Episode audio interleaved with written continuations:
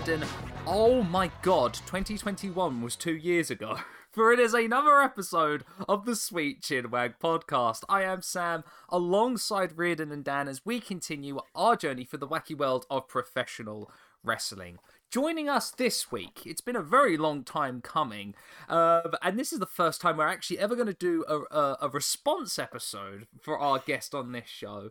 You may know him as Forrest Sowa, you may know him now for his channel uh, known as Queen, where he now covers predominantly MMA, wrestling, and Smash, which I would say is the holy trinity of all content. Yes, it's Forrest Sowa. Hello, Forrest. Hey, Forrest Sowa here in the Sweet Chinwag podcast. I was wondering uh, that it's like, do I, if I introduce and talk about my YouTube channel, do I call it Queen or do I just call it my YouTube channel? 'Cause I forget that I changed the name of it. And Nah, you know, it's fine. because because for me, I just call it mine, right? Mm, yeah. But yeah, Yeah. it's nice to be nice to be on a on a wrestling podcast. It's I don't do very many of these, not because I don't like to, but because I'm a, a shadowy recluse who actually doesn't like wrestling very much, but I like talking about it.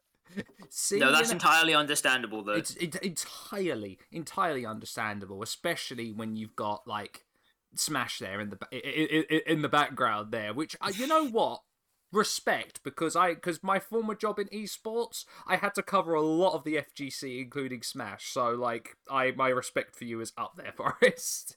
I mean, if someone's got to cover Smash, you know, it's just Oh. fucking people, people are people are playing for 20 years and breaking their hands to play for like twelve dollars, and it's like at least someone can talk about them. Someone's got to give. Someone's got to give Hungrybox plaudits. Come on.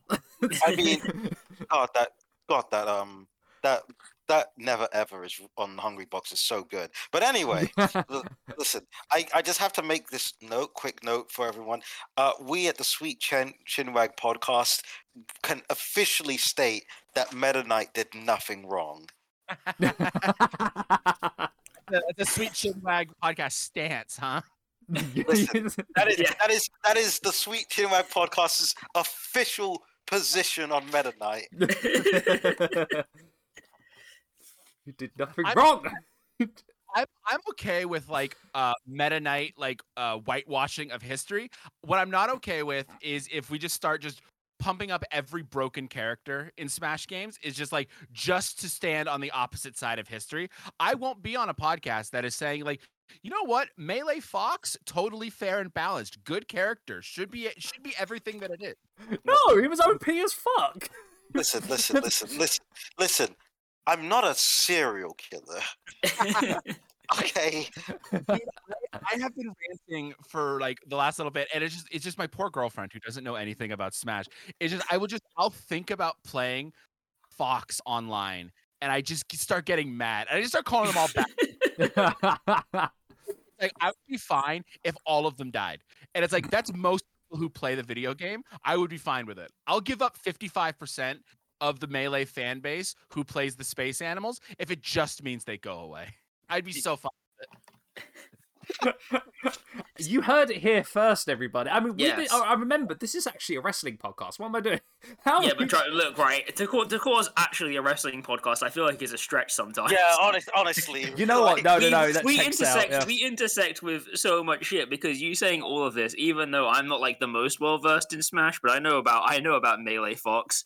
Um, Just remind just reminds me of when I'd be playing Tekken with my friends and we had a blanket ban on anyone playing Eddie just Yeah. because we Yeah. we just had we just had one guy that we used to play with who just used to be the most annoying person ever and we were like look if you keep playing Eddie we just won't invite you anymore Listen, I- I, I, I will I will make this really quick. But one of my greatest online feats is absolutely eradicating someone playing as Eddie.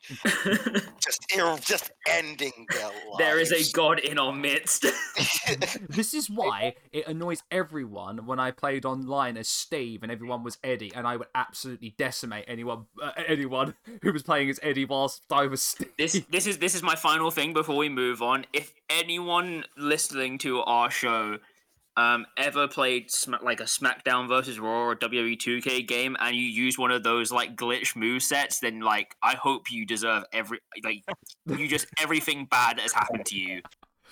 I Uh, hope just, you understand.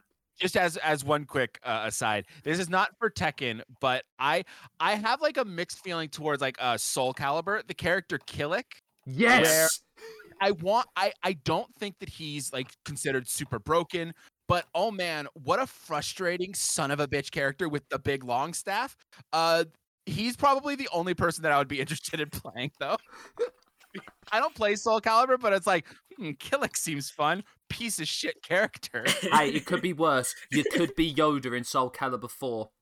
Ah, yeah, tiny boy, tiny boy in Yeah. uh, fighting game doesn't sound. Wasn't it also wasn't it also was it Helena? Yes. Yeah, who just used who just used to have the true combo which just sent you off the stage.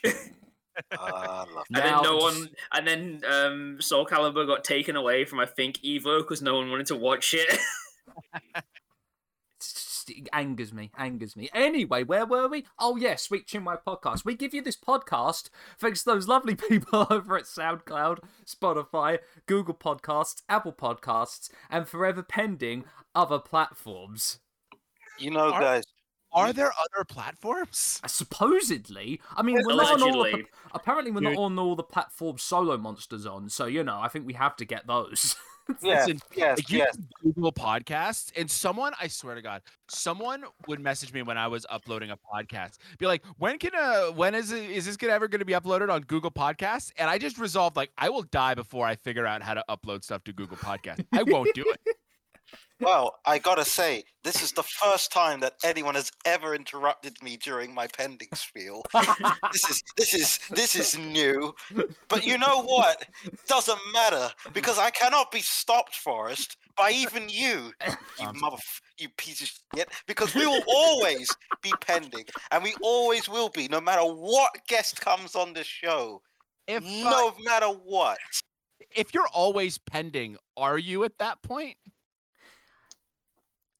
I mean, he's Moving not. I on. mean, he- um, I mean, No, I- I I'm don't saying, I'm I don't saying even- I'm not dealing with this philosophical question. yeah. yeah. Listen, listen. Yeah. We are, we are, a, we are a very philosophical podcast, but that might actually end the podcast if we ever figure that out. It's a, it helps with merch, Forrest. That's all I'm saying. Anyway,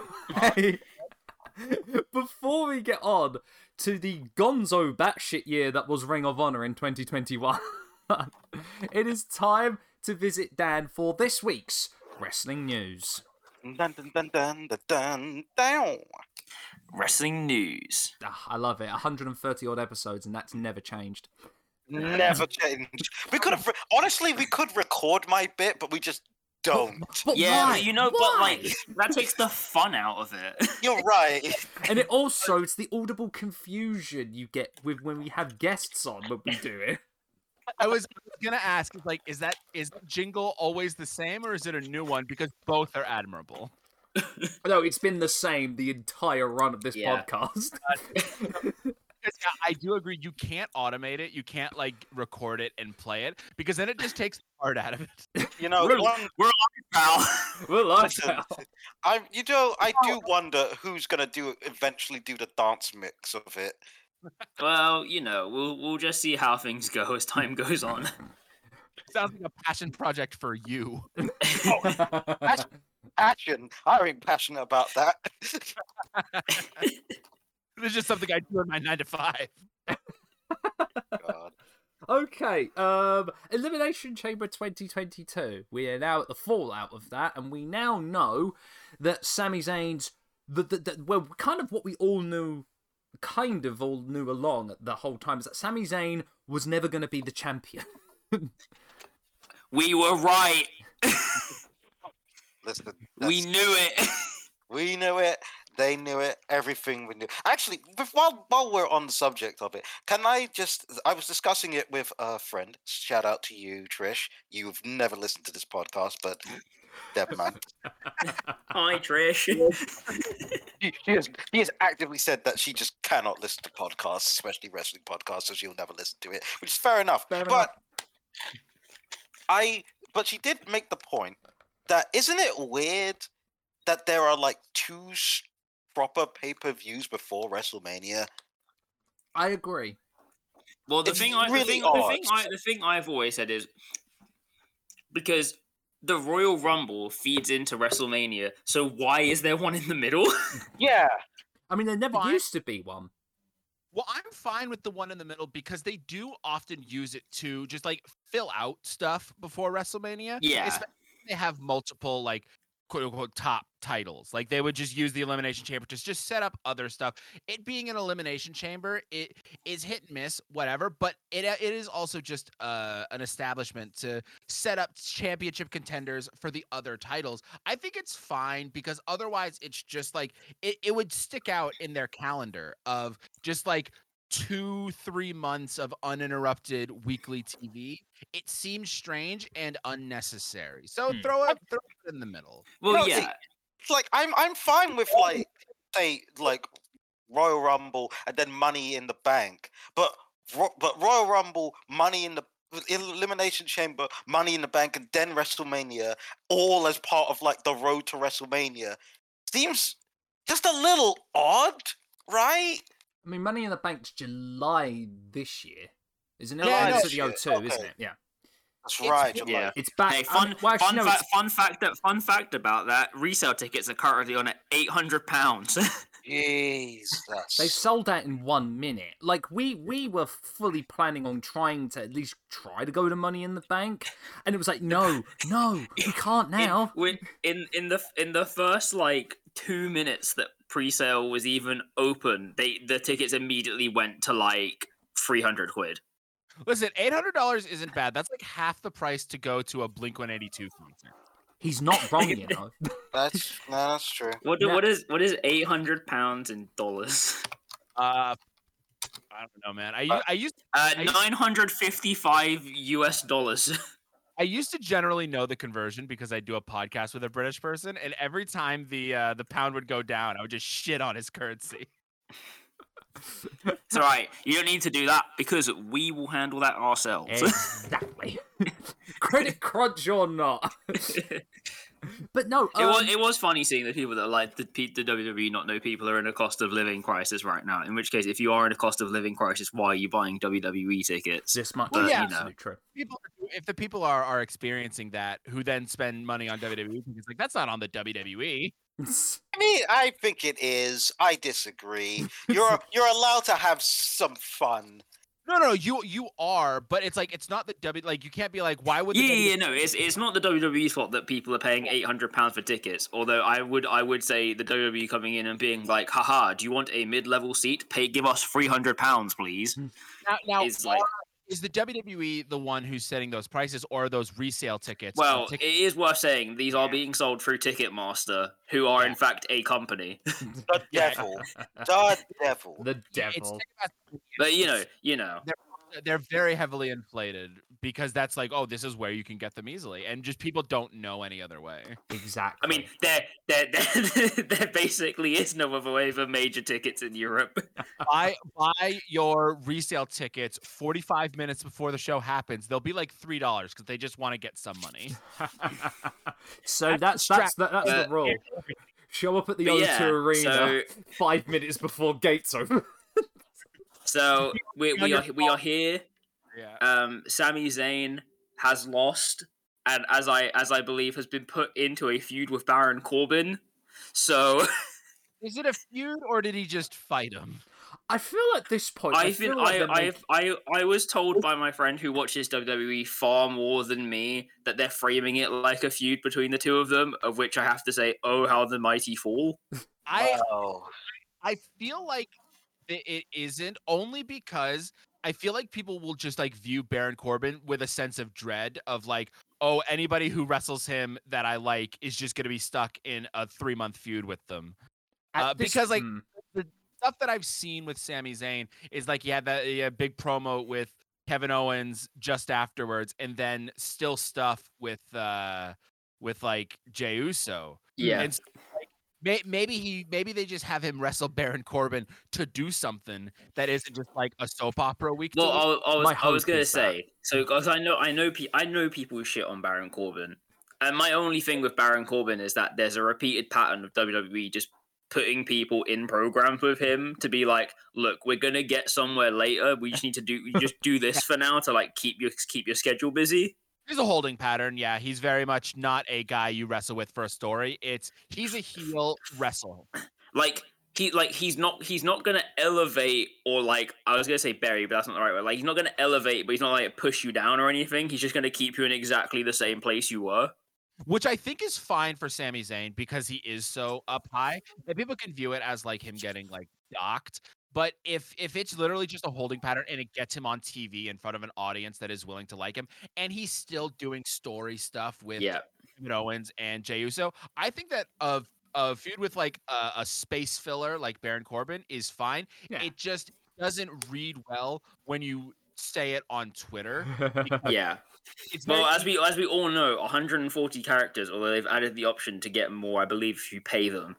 Um, there's only paying, so much nuance that you can get. Um, also paying for two-factor authentication. You fucking cheeky bastard, just, Elon. just, Oh, just, just, oh. just, just use Google Authenticator, man. Yeah, like it's infinitely easier. I don't even use two-factor authentication now. that that guy. Yeah, Oh Alright. man. I, you know, between Baron Corbin and Twitter's practices, I have a lot of things that I cannot say on this podcast. Yeah, I know. I'm a I'm a stay quiet on all of that. um, no, I'm in At agree- least Baron Corbin didn't try and invent um, a train, but worse. Yeah, This is true. This is true. I'm like I'm in agreement. It's like I'm I'm I'm kind of glad in a sense they rather than in a sto- in the way they're building the story up, not to have Kevin immediately say yes to what No, Sami love said to him. That's it's good. That that- Yeah. mm, It's so. I love that. It's it's human. Kevin Owens is a human person who knows that Sa- Sami has been a bit of a dipshit the past couple of years. So why should he immediately say yes to him? Yeah. Yeah, it just it, it it creates intrigue week to week. Like you know they're going to get together, but you don't know when. And when they make it not immediate, it just makes it like there's still 27 episodes of WWE TV between now and then, Mm. and they just have have it on half of those, and then they reunite on like the the the the 23rd, and then it's like oh, episodes, and they can they could just do stuff. and it's no, I, I love that. It's also strange that Kevin Owens. I swear he's going rogue and doing this because he's the only one who does it. And in my experience with talking about wrestling, people who this stuff that like when guys just completely stand out from the rest of the roster, they're just doing it and no one notices. But Kevin Owens being the only person in the WWE to like remember stuff and reference specific moments in time and previous storylines is the weirdest. Uh, is the weird like consistent element of his character. Like he just yeah. remembers that happened three years ago and specifies this happened in March 2019. It's like I didn't even remember that. See, Kevin Owens is the only person on the roster who has object permanence. Ex- exactly. this is literally what I was gonna say. Uh, I'm looking forward to see it because it seems like they're weaving, they're woving the storyline of the bloodlines kind of disillusion into all of this. Because I have a feeling the bigger picture is, of course, is, um, the of course the the the bloodline dissolving, but it almost seems like the the fact or Sami and Kevin going up against the Usos might also have a bit of a detrimental effect towards Roman as he goes into WrestleMania against Cody. Well, this is this is the this is the thing that people were saying because um going into that match against Roman, obviously everyone's like, ah, we really want Sami Zayn. And there was the really funny um the really funny press release thing, although I believe it was a I believe it was a Davey Meltzer thing. Um But um, it was there, and it was saying like um, WWE were concerned about Sami's popularity, and the entire way it was phrased made it sound like they were annoyed at Sami being good at his job. like, man, literally too good at doing what he should be doing. It's, Yeah. Which sounds ridiculous, doesn't it? Dave Dave Meltzer has just a weird way that he views stuff and is also very stubborn. And like he just can't deviate from how he views things. I mean, if And there's anything to go by, just look at the Wrestling Observer Awards th- that were that was shown last night, and I'm like, really, really? I mean, I was gonna mention it at the end anyway, just because I wanted to get this one up here. Right, look, right. I understand that people there are people out there that do not like the WWE, but how WWE won in a field containing NWA and Control Your Narrative for worst promotion is yeah, yeah that's utterly that's, confusing to me. That's one that's like the inverse of people believing that the most popular good thing is the best thing. And so exactly. it's just the inverse. It's like the most popular thing that people don't like. Well, that has to be the worst just by measure of volume. No one like, knows. Like no genu- one- genuinely, the WWE winning in that winning in that field is straight up Macklemore winning Best Rap Album Grammy. So I, I, I, I think that it is just like it's just different. It's like it's like Drake winning if, if he won the Best Rap Grammy and the Worst Rap Grammy every single year. Like if he just won the best and worst award every year, just because he is the biggest and most popular. Mm. Like it, it's just a strange dynamic where 12 people watch NWA, no one else mm. does. So no one's going to vote for it because they don't think about it, but they know about the WWE. And even if they don't like it, there's just more people who know about it to vote. On an objective level, WWE is way better than NWA, uh, I, I could start a promotion tomorrow and probably be better than the NWA. I was gonna say we could start we could start a promotion and it would immediately be better than the NWA. Ain't it crazy that the Deadlock Boys have a promotion that is miles better than the NWA? Again, this is this is the point of what like this is what it takes. also, here's the thing: out of spite, I would start a promotion, and I would also book Bully Ray just to show the NWA that you can. Basically, Bully Ray's ne- Bully Ray's next gimmick is the is. I is, just is... love the idea of just being there. Just going, I, I, I hope I, I wonder if you know why I booked you. It's purely just to spite another company that you work for. Okay. It's despite all the companies that he works for. Your next gimmick is basically fuck the company you're working for. All right, basically, I want you none of that NWA shit. I, oh god. I, am saying Bully Ray's next up. All right. oh god, yep, yep, yep, yep. I've been saying that. Check the record. Oh gosh. Anyway. Anyway. Um. There was other. There was other stuff speaking, at the Elimination Chamber. there was plenty of other stuff at um Elimination Chamber. Um. I mean, was... like in, in in general, I heard that it was a, for the most part, good show. It was a good show. Um, yeah, it's a really good. Show. Literally, the only I think the only thing that damaged it for a lot of people was just that the the ending, which unfortunately is the bit everyone remembers. Oh yeah, I people people like the ending, but I found that the people who really didn't like the ending were the people who don't watch WWE, but they like Sami Zayn, so they're tuning in for the Sami Zayn stuff. Yeah, and for that understand most wrestling is just investment. And so if you're invested in Sami Zayn and you're not interested in the Roman Reigns story, then I understand being frustrated with it. I th- actually thought the ending was very good. Like the ending like in totality, not just the ending of the wrestling match, but the ending of the entire show just seemed completely antithetical to how the WWE typically books people in mm. like because like that is that is how like that is it's a trope at this point where it's like people lose in the in their hometown and get embarrassed because oh the heat brother. But the at the end of the elimination chamber they very much had Sami Zayn and Kevin Owens like beat the bloodline and stand tall in the ring at the end of the show. Even though they even though Sami Zayn lost he should have lost in the story that they're telling but he didn't go out like if, if they ended the show like they ended the Royal Rumble, where Kevin Owens is just dead and Sami Zayn is dead, then yeah, I could get this that it's a deflating ending. But I actually watched the ending of the of the pay per view, and it's like this is a very uplifting ending. Even though Sami Zayn didn't get the W, the story that they're telling, this is a very positive moment to end the show on for the crowd that cares about Sami Zayn. Exactly, yeah. and be, let's be honest, it's a heck of a lot of better ending than previous endings that they've done in Montreal. I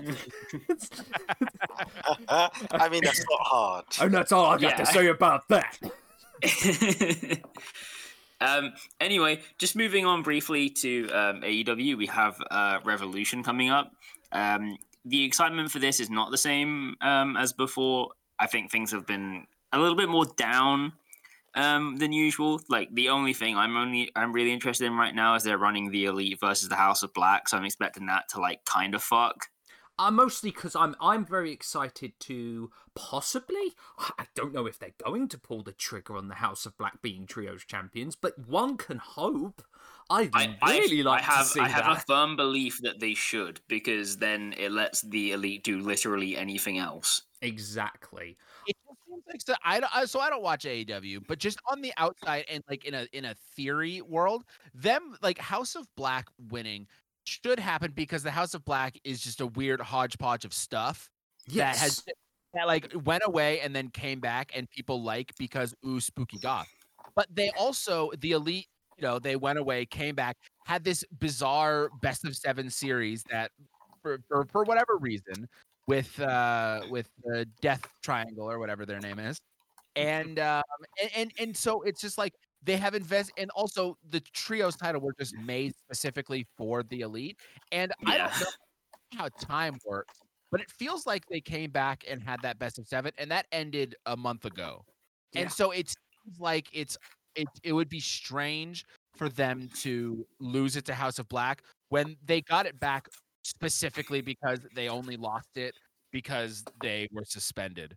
But that this that's just a case of it's not good booking to have these two face each other because logistically either of them losing is kind of dumb. True. At least at least on like a theory level, I haven't been watching. Hmm. So I I can't know how the actual vibe is. But like when I when I hear about it, it's like oh, those two probably shouldn't wrestle each other right now because it seems unnecessary. Because like if House of Black kept doing stuff and had a story, then it would not be noticeable that they're not trios champions. The elite losing the title would be strange because then they would just go off and do other stuff and not be the elite six man tag champs. But the House of Black losing, well, now they've lost. So what do you do with them now? Yeah, this is this is really this is really the thing because the key part has become the elite became trios champions, and then like since then, pretty much nothing has happened. Yeah, they've they've wrestled matches. They've they've th- that's a big problem that I find with Dynamite is like they are a big uh, go out there and wrestle a match, and it's like okay, do, why do I care? Because the match is good. All of the matches are good. It's 2023. Exactly. Yeah, Exactly. it's just like the thing of like we aren't we aren't getting anywhere with any of this. talking of dumb. The the freeway match for the women's world championship. Um, oh my, oh brother. I, I, I'm sorry. I'm gonna. I, I- do have to say this. I think the whole Saraya Toni Storm storyline has been dumb, for lack of a better word. Um, and it's such a, a misuse, I think, of everyone involved in the women's division. if let me just let me let me just say let me just say it like this, right?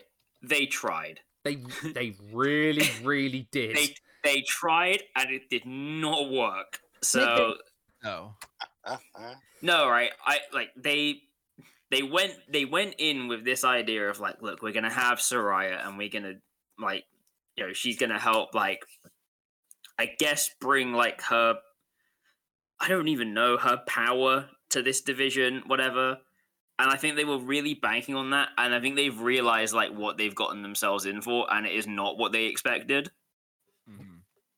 All my hope is that, is that Jamie Hayter, at the very least, retains. Um, I would have liked if it would, if I mean, if it were just Jamie versus Ruby Soho, but we got. Yeah, we Jamie. got. I, I feel like Honest Jamie versus goodness, Ruby Soho can't would be un- the I- far superior match. I still can't understand why they've made Britt Baker still a baby face when the like the, the because it's all Tony knows how to do. Hey, It's- t- Tony Khan, I, I had this long theory about New Japan. Gedo doesn't book New Japan; he booked Okada. Tony Tony Khan doesn't book a women's division; he, he books Britt Baker. Britt Baker, and then all of the pieces around Britt Baker, they just kind of shift places, but she stays right where she is. I feel Like sorry. it's it it's the it's the thing I said it's the thing I said last week when we had Cass here, right? Hmm. Like let's just do wrestling 101, okay? Let's have Britt Baker versus Jamie Hayter because then we can just like get somewhere. Well, here's the thing, all right? Jamie Hayter versus Britt Baker. If Britt Baker loses, then she's no longer standing beside Jamie Hayter while Jamie Hayter holds the title. yeah. you Ah, could just yeah. associate the title with the image of Britt Baker. And But if- and but if- and you and you know what, right? If you want to have babyface Britt Baker, have her lose. No, she's Britt Baker. DMD. Can't forget the dental, uh, the dental. Uh, We're not going there. anywhere. We're not doing any going anywhere with any of this. Speaking- Anyway, my speaking- my gonna- last my last bit of the news before we move on because I'm getting frustrated. Um, hey, anyway, um, you ever wanted um Jonathan Gresham versus Mike Bailey on your card, and then you thought, you know what? I need Tommy Dreamer versus Bully Ray on that. well, well Yeah, yeah. don't worry, Impact's got something for you. No, no, this is a good decision. I'm telling you. Like there, it's easy. It's easy to say that this is dumb, and it- because of the general premise of you know, oh, it's on the it's on the the quote unquote main card. It's better. This just means that Jonathan Gresham versus Mike Bailey is going to be on YouTube where you can watch it later. I, yeah, I this is this is this is the base view that Forrest opened my eyes to. it's it's a practical view. It's the only way that I can view wrestling. It's like I don't have to go look for the Jonathan Gresham Mike Bailey versus Motor City Machine Guns match by looking up where to find where you can watch Impact. I can go on YouTube and watch that because that was on the the pre-show. It's like, oh, this is good. This is good. This I, this makes sense. It's the only way that I can that I can rationalize it because the idea of match on main card means better is like it's hit and miss. It's how I, it's how uh, I always viewed like WWE pre-show stuff where they would put like that's where they put uh Pac, Pac when he was hold, the cruiserweight champion. Yeah. He would always, would always have uh, matches on the pre-show and it was always better because they would always be 15 17 minutes long and good because they're not he's not competing for time with stuff that WWE will view as better. And that's the thing. I feel that's very similar to AEW's pre-shows to a certain degree as well. You'll literally find a match that's probably match of the night on the pre-show. I Yeah. will case in point Eddie Kingston versus Jun Akiyama at Full Gear last year. Yeah, it's just it's a it's a perspective that uh wrestling fans and MMA fans to an extent where they view it just from top down. They view main event, co-main event, and then just everything underneath it is decreasing in importance and how you view it. But in a in a practical sense, I think that WWE was kind of a pioneer in this in that they started putting big matches first on the show Hmm. because that would excite people and then stuff in between so it's just like a it's peaks and a valley in the middle um but stuff on a pre-show i feel like it's viewed as oh this isn't a this isn't necessarily a thing we care about it just has to be there we'll put it on youtube or whatever but i just view i think that as a fan you can o- the best way to view it is in a practical sense of this is easier for me to watch and it's not competing for time this is only a this is only a positive. I don't know if executives are thinking that way. I don't know if if Impact is thinking that way. They should because people who watch this good match between Jonathan Gresham and Mike Bailey, I presume, are more likely to pay money to watch the Impact show, which then they can sneak in this uh uh Tommy Dreamer versus uh Bully Ray. Which I'm telling you, Bully Ray, he's next up. We got you got to charge money for the big draws. And with that, we are done with the news. I love how you- you're not even not even Oh. acknowledging that. We just go, we're ending the news round on Well, that. there's- there's talk about. That's just an objectively correct stance. Well, He's not wrong. He's not wrong. Anyway, Reardon, it is time for recommendation corner. What have you got for us this week? Guys, how do you feel about Fatboy Slim? Brilliantly. It's a money name. I don't know Fatboy Slim. Great name. Oh, oh, oh, oh, you're in the right podcast, mate. Fatboy Slim. You know, Fatboy Slim, uh, as I was watching what I'm recommending today, kind of, I'm kind of his child mm-hmm. in terms of musical output. As For you, for, uh, for you don't know, Fatboy Slim was essentially the uh DJ, like Okay. D, like name DJ, like before David Guetta, before like.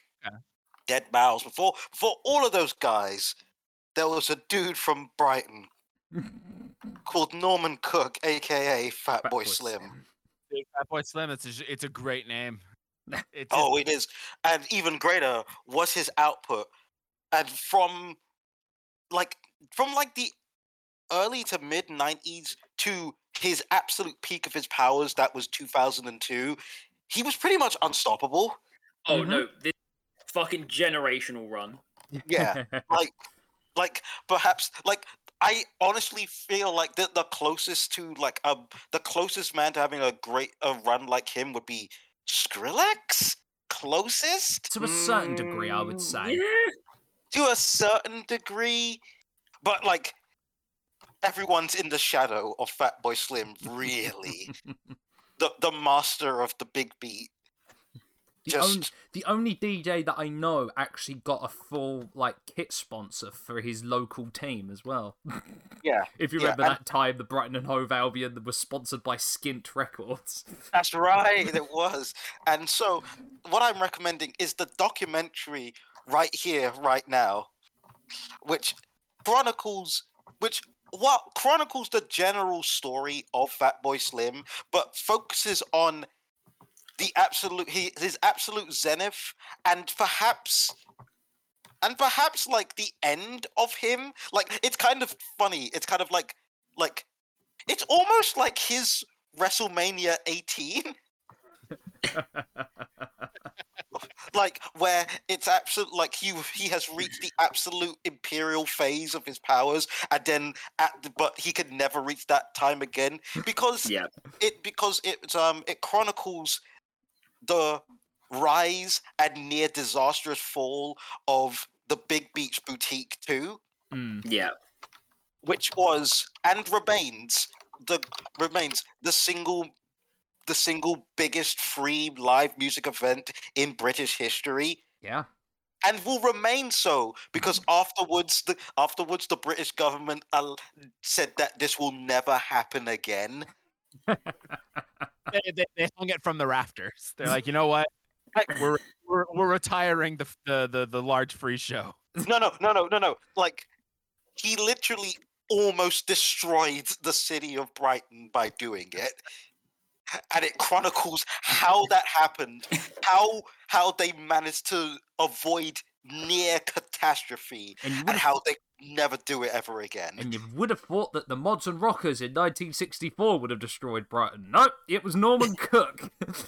yeah yeah yeah it is actually it is a really fascinating time like really nostalgic frankly because it, it starts to play a lot of music that i haven't heard in years and I was like oh oh boy this Oh is yeah. i love it so much and it and like it's it's just a really fascinating explanation with some really interesting guests I like look like i never watching it.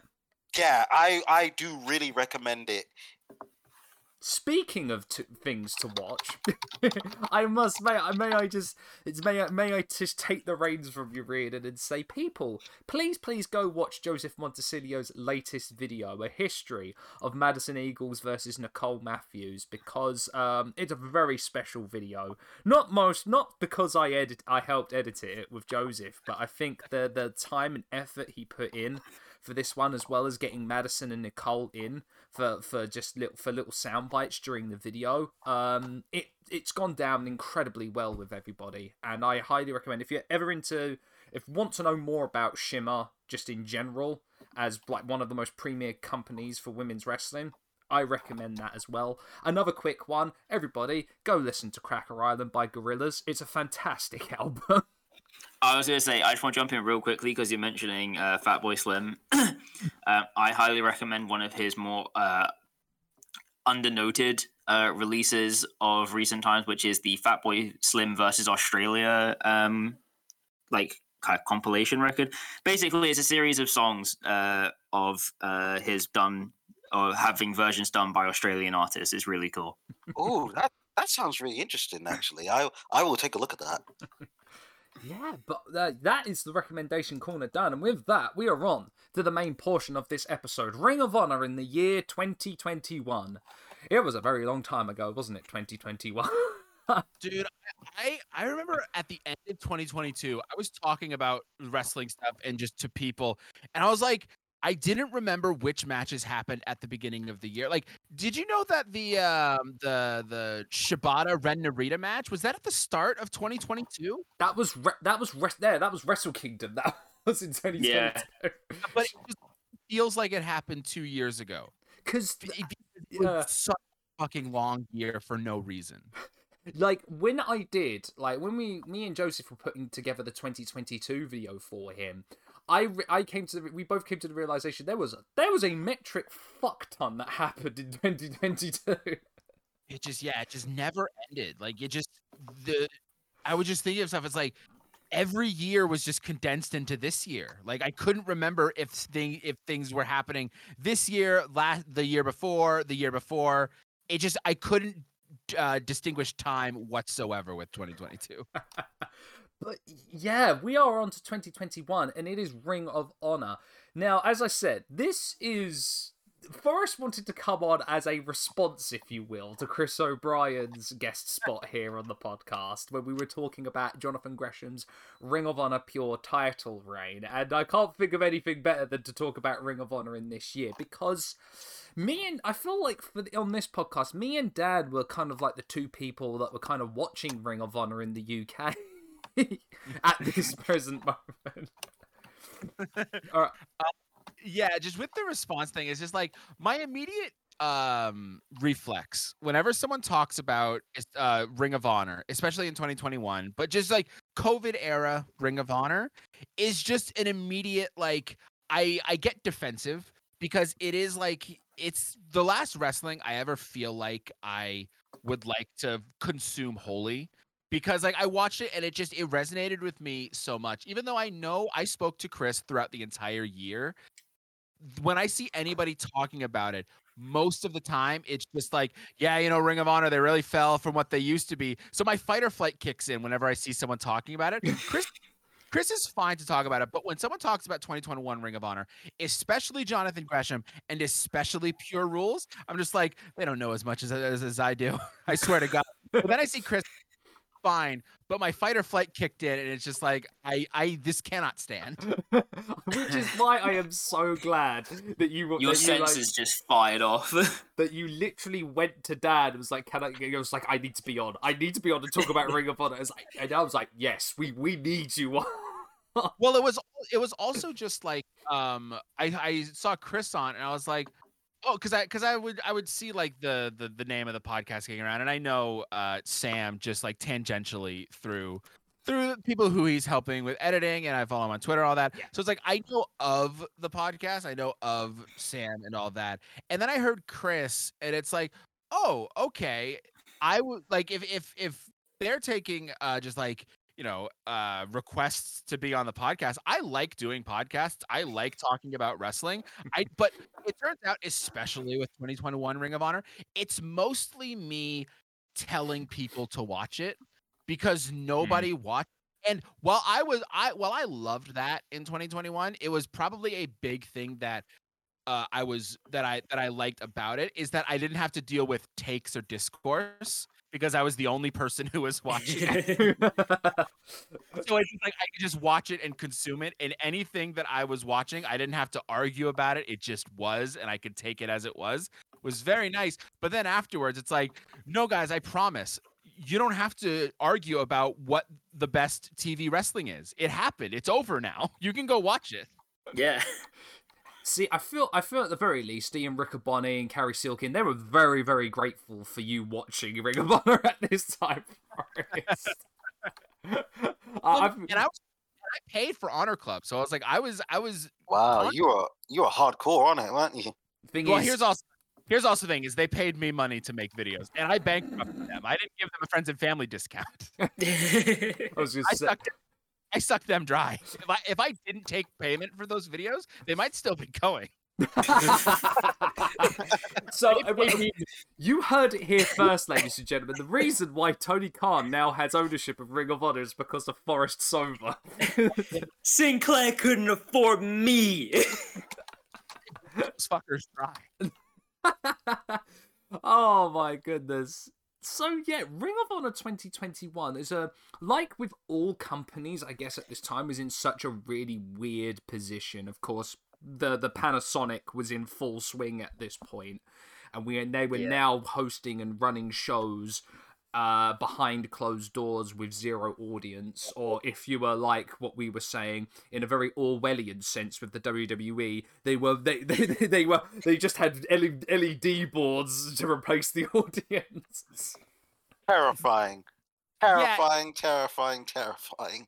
it, it- it was such an interesting time for wrestling and it, it, it's something that like like um left like an indelible mark on me as a wrestling fan because when uh, when like all the sh- when all the wrestling companies shut down and everyone was kind of approaching different ways to make their wrestling company work because the only way that you can make money is to run shows Yeah. um and and so everybody was trying to think of a way to make it work uh, it also it, it it it led to me like asking myself, what is it that I watch wrestling for? And and I realized that like I I am very much on an island with this with this perspective, in that I find that whenever I talk about wrestling with someone, a lot of emphasis will be placed on the audience reaction, the atmosphere, Yeah. like that. And and I think that that stuff is is a is a positive. I think that wrestling is better with an active audience, of course. But I Mhm. found that a lot of people's perspective was intrinsically tied to the audience in attendance. And I, I I've I've had this this take since 2020 that there is no wrestling promotion that exists today that has more people watching in attendance than they do at home. Yeah. Like it does. Yeah. I, ca- though, though that doesn't exist because even if a wrestling company is complete indie regional show, if they put stuff on YouTube, the odds of them getting a hundred views is more likely than them getting 200 people in attendance. Yeah. At least, at least that's how I view it. So my perspective cannot like it should not be swayed by the people in attendance.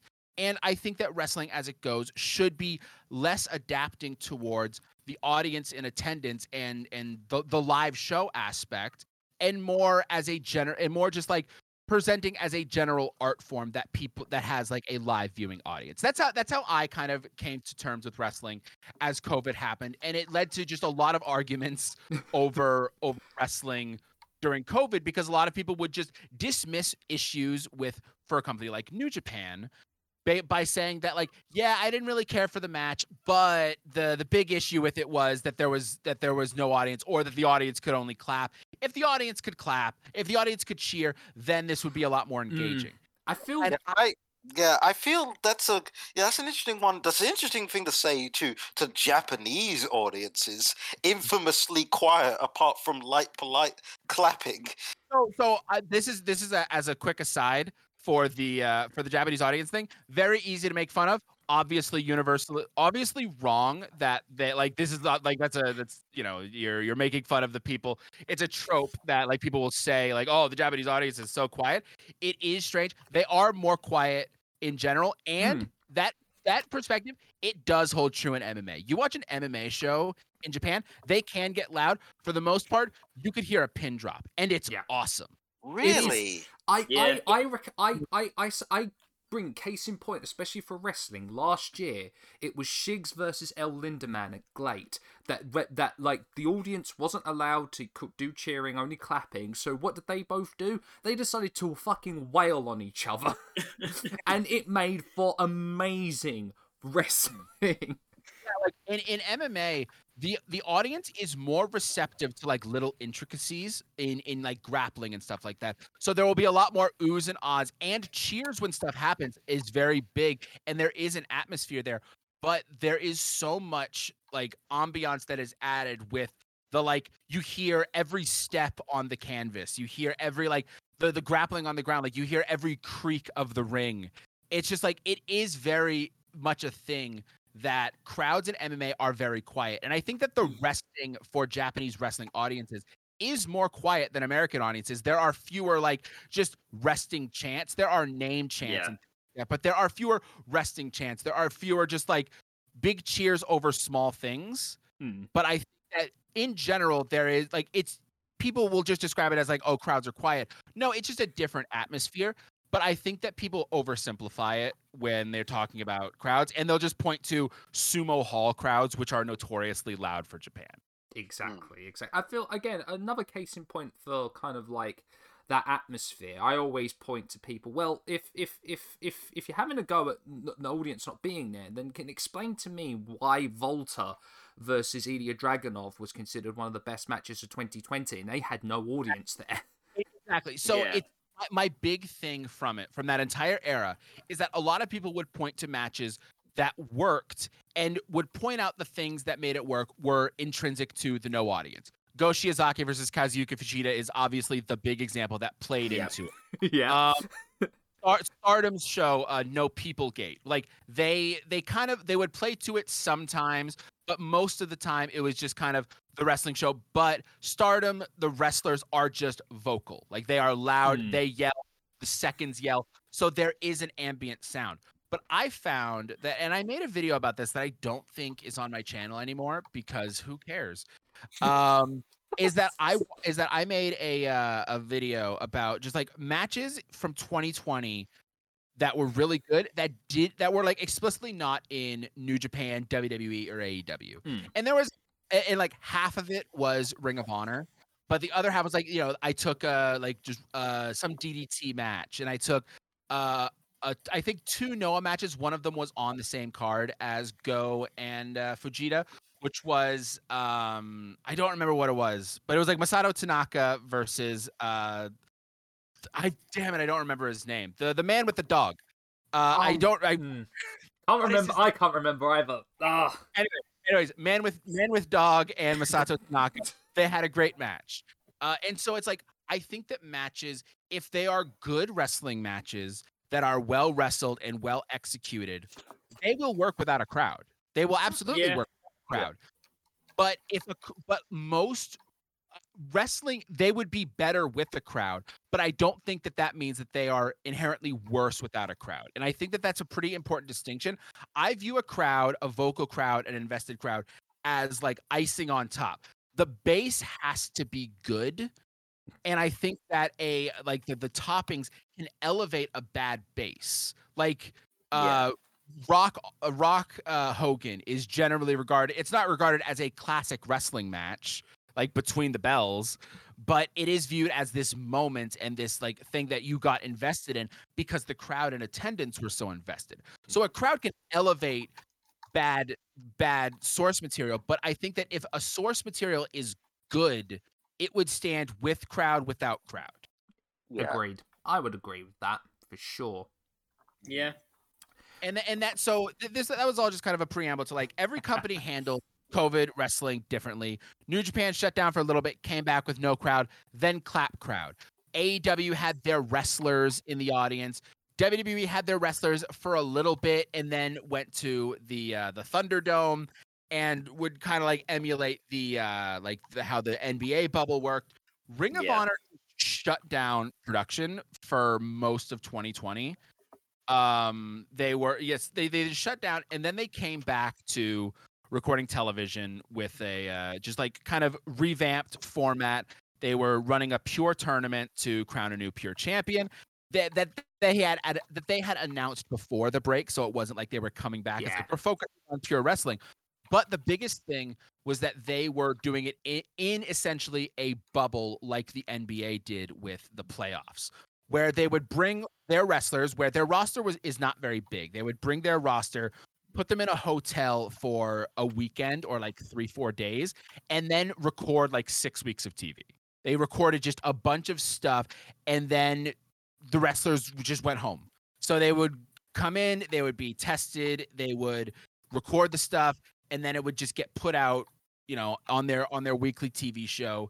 And then they would do that every two months, and they and then they would just go home and it just it ended up making for an incredibly um it was a pretty cohesive show pretty well put together yeah. show uh in 2020 when they were doing the pure tournament it was a little hit and miss where they were including previous the one previous storyline that they were continuing was Matt Taven and Vincent which I didn't know yeah. about and it just seemed like there was this big uh I remember this angle where they just like had this big brawl and like throwing each other through tables in between their the pure matches And I was like, I oh no, because as a, as a person who didn't watch Ring of Honor, I was watching for the pure stuff, and there's always like this little hope in the back of my head where it's like, may, maybe they just do pure stuff. And, and guys, I want my pure rules tables match, please. Oh, good lord! Here's the thing: is that my view of pure wrestling was always, and this was was established like on that first on the first show that they did when they came back, which it was like Gresham versus Wheeler Yuta and Jay Lethal versus Dalton Castle. Yeah. And a lot of people liked that Gresham Yuta match. I liked it. I way preferred the Lethal Castle match because what I viewed pure wrestling as was not inherently like a big, you know, it's not a, it's, it doesn't have to be a big grappling match. It can be just a wrestling match. It could just be a good, well put together TV wrestling match. It just has more rules that are not there to be like cheated and broken, but you could play within those rules in creative ways. It's just hmm. by nature, wrestling matches have rules. They're just kind of understood. Pure rules, they just put them in writing. You have three rope breaks. You go outside the ring. Here's how much time you have. You only have one closed fist punch, after which you get a warning. If you do it a second time, you get disqualified. If anybody interferes, it's bad.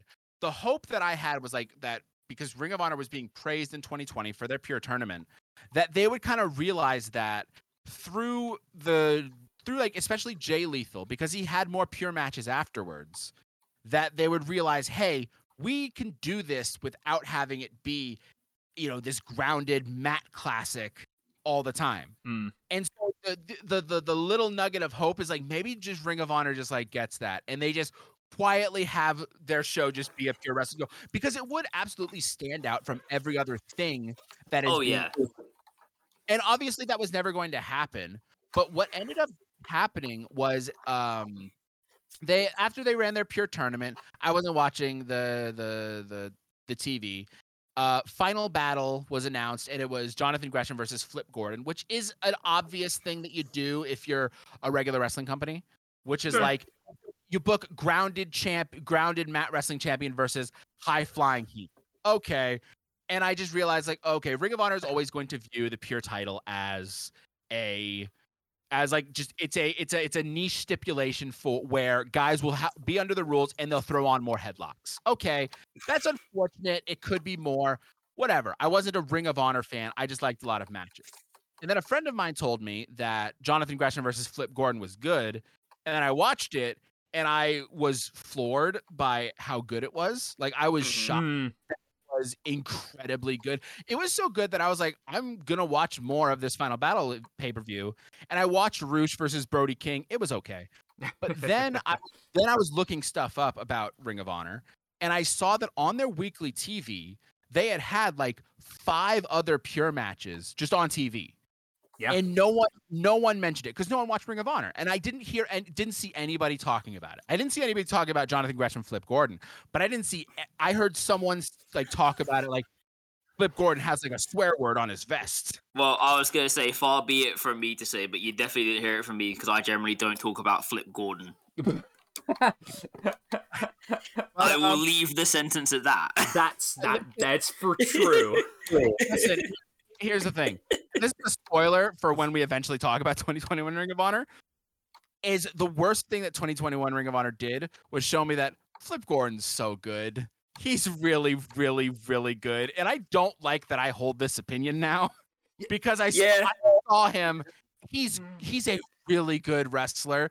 He's just another one of these guys that are like unlikable. You don't no that's one the, that's the thing. I'm there and I'm like, I don't like it's not that I don't like Flip Gordon because he's not a good wrestler. I just he just I don't like him as a person. Yeah, eh, but it's just like there's so many of these wrestlers who are like the opposite. They have that opposite of the it factor, where it's like you just don't like them on principle. TJP is like this. Matt Taven is like this. Flip Gordon is like this. They are all the exact same person in my head, where they're just unlikable, cringy dudes. But man, they're good at what they're doing and it, and I hate it. I'm not a fan. I'm not a fan of having this knowledge. But you know who the I, I, was gonna say. Uh, you know who the king of that is?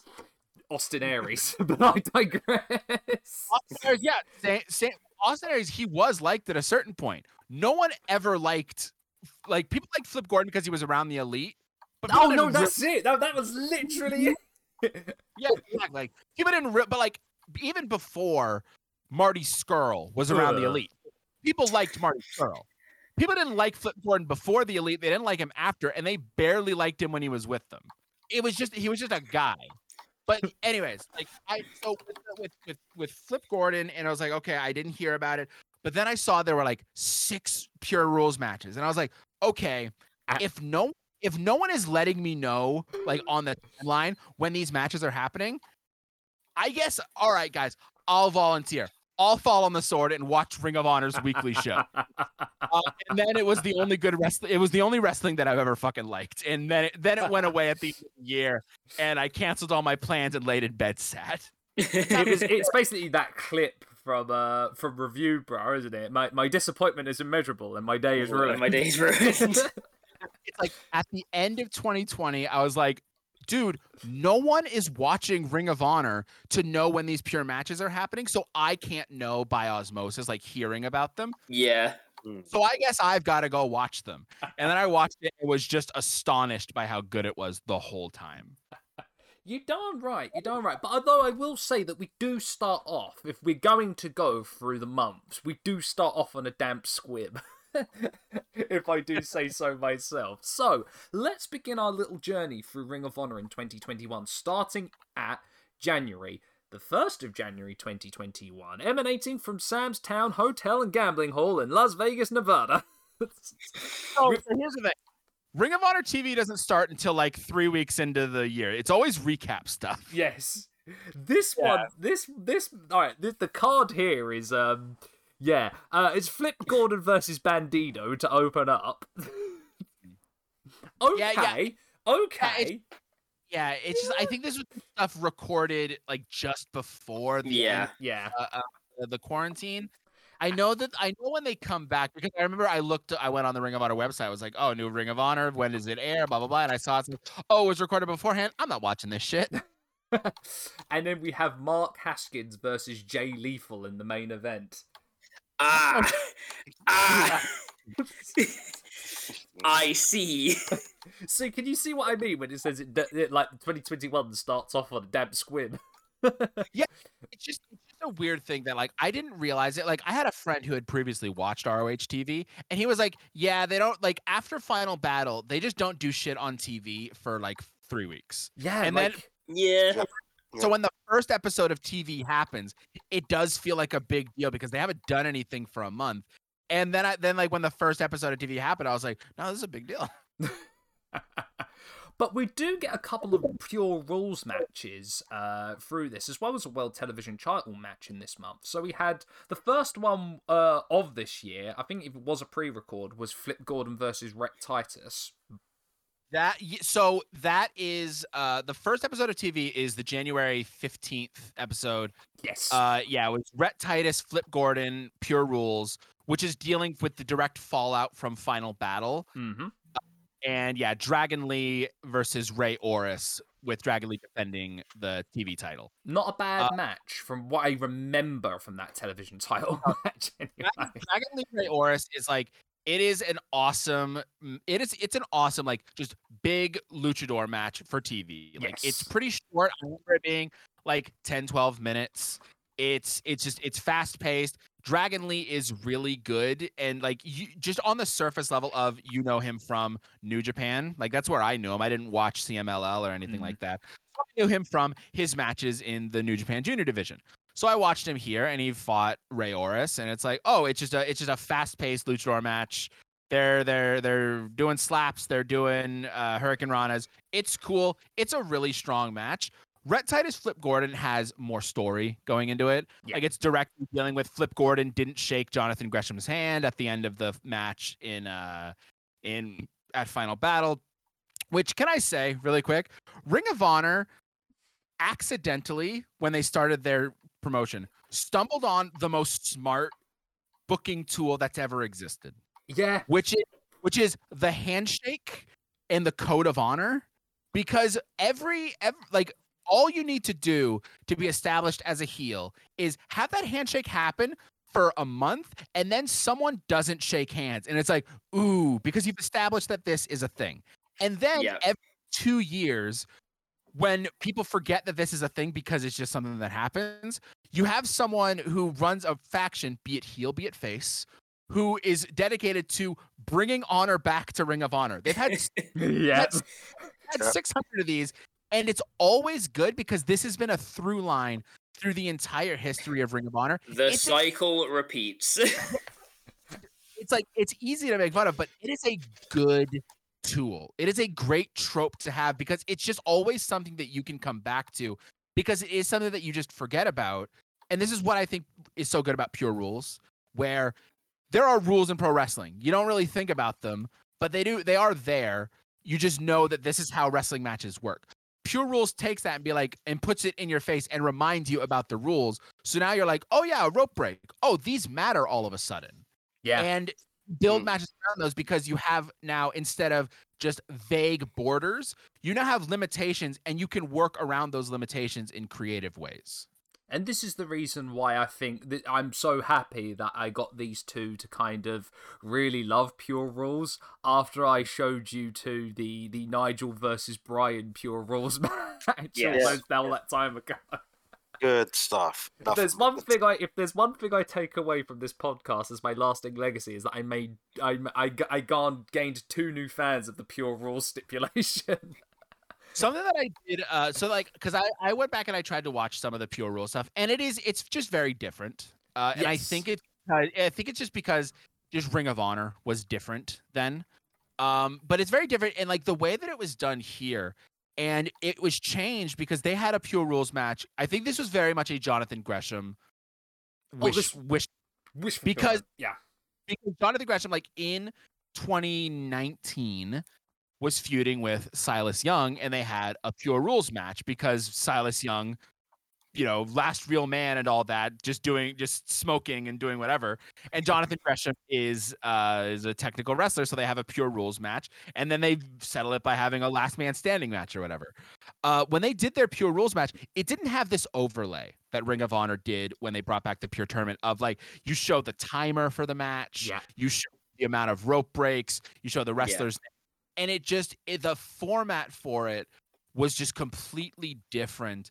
And I think that a lot of that has to do with the fact that they are they are in this controlled environment, so they can just experiment with their format. Exactly. they don't have- They have this element where they're only appealing to the people watching at home. There's no one in, in attendance they can put up this overlay that people in attendance might not see and so building your information around that is is you can't do it as well live Mm. but when it's it and when there's no audience to appease you can have this up and it it just it keeps everyone in tune and as someone who is uh moderately obsessed with time in wrestling matches if anyone's seen my videos about new japan i did a lot of harping on and a- i learned how to average uh times like add times together and average them while watching ring of honor but i did a lot of that for talking about new japan Mm. and it pointing out just like trends in time and the length of matches and how much people are wrestling.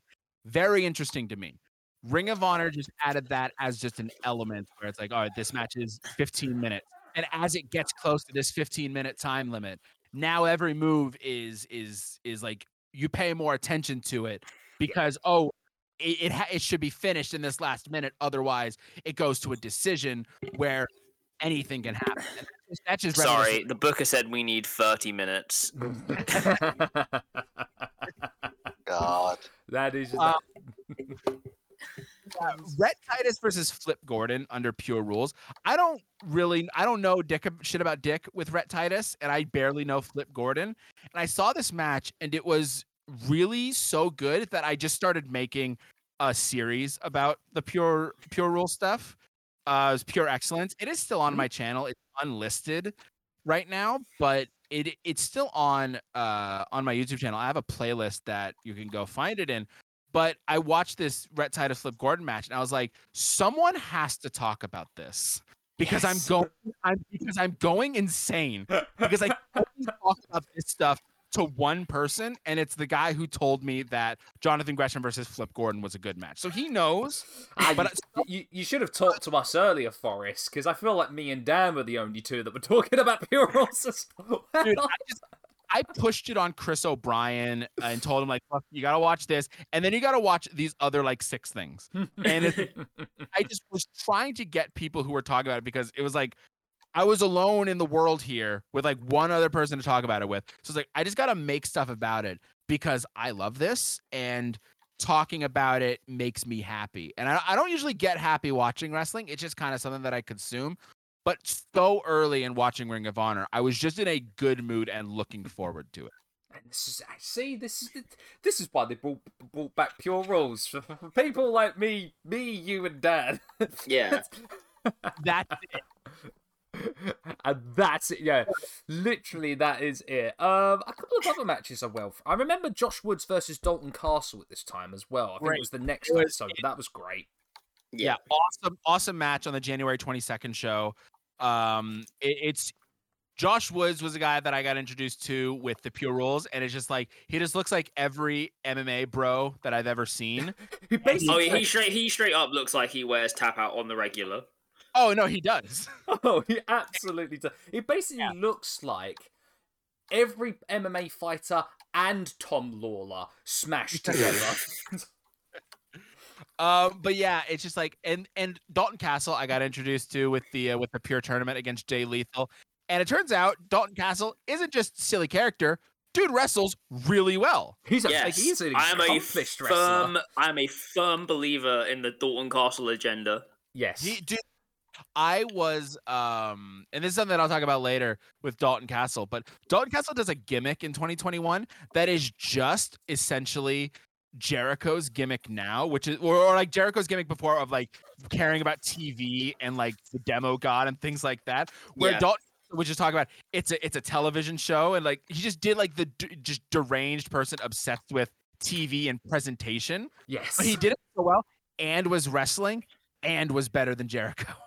Well, I buy, I buy it with Dalton Castle though because I can expect I can at least expect that Dalton Castle will a make a joke out of himself and also b be like extremely camp about it. Oh, he was awesome, and it just it just worked with like because they kept talking about with Dalton Castle. It's like he is someone who is very you know flamboyant with the peacock stuff and feeds off the energy of the crowd. So with that gone, it only makes sense that Dalton Castle would get obsessed with the concept of a TV show. He kept saying that he wants Ring of Honor. He wants it to get an Emmy. And yeah, it, I remember.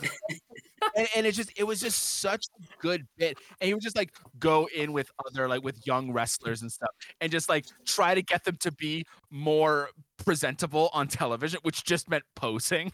And it's it's just, it's the perfect bit. It's so funny and so good. He was he was such a breath of fresh air for the pure division. In his pure matches, I always oh, yeah. thoroughly thoroughly enjoyed in this time. Uh, the first pure title reign, uh, match, I should really say, that we get in this month. Um, yes. Uh, really quick, is that on that same episode as uh, Josh Woods and Dalton Castle under Pure Rules, which is a very good match. Hmm. Uh, it also has uh, one of many ma- uh, big six man faction tag team matches. Oh yes, um, it was Shane Taylor Promotions, yep. which is Taylor, Kaun, and Moses against the Foundation, which is Jonathan Gresham, Jay Lethal, and Tracy Williams. And so they have this big six man tag match. Amazing promos beforehand because um, Ring of Honor's TV format is like pre-taped promos that are like pre-taped edited promos before matches and like just kind of explaining and, and contextualizing motivations for both people going into the match and what what the match means to them um where it's just very ideological. The Shane Taylor is just talking about how the foundation they want to change Ring of Honor, cool, but we're not, you know, you're not you're you don't want to change it to to for expression. You just want to change it so it just is like you. And so it's like, you know, you're gentrifying Ring of Honor, you're not like purifying it and all that. And it it, it works so well because Shane Taylor is very quietly one of the best promos in wrestling Mm. And no one knows it because no one watches Shane Taylor. And if he's on indies, he's not cutting promos really.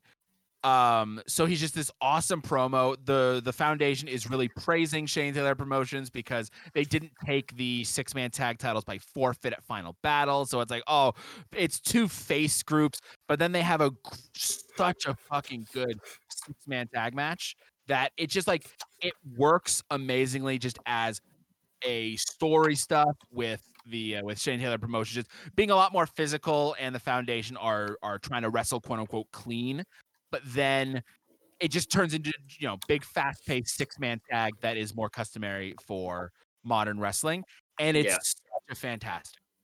Yeah. No no absolutely absolutely. I, I thank you for reminding me because I, I nearly forgot to talk about that. Promotions and honestly all of the big multi-man tags like all the big uh six and eight man tag matches this year. Like I talk about the the the pure the pure championship stuff way more like on my channel and for Ring of Honor.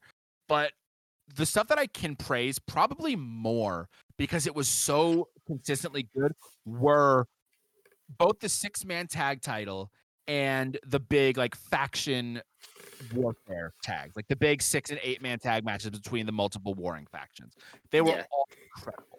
Yeah, no, I, I absolutely agree with you on that one. But uh, no, where was I? Ah, uh, yeah, uh, pure title match. Uh, pure title match did happen in January, and it hmm. was on the 29th. It was Jonathan Gresham defending his title against Joe Keys. Um, yes. I quite liked this match only because I think it was like I, I did not know of Joe Keys before this match, and yeah. I and I feel like this was a great platform for him to kind of just just show off exactly who he is. Yeah, he's a he's a weird one where he had been an indie wrestler for a while, but was taken in a Ring of Honor and was treated as like a dojo student. Mm. And so like just kind of presented as like a trainee, but he had been a an indie wrestler for a while. Yeah.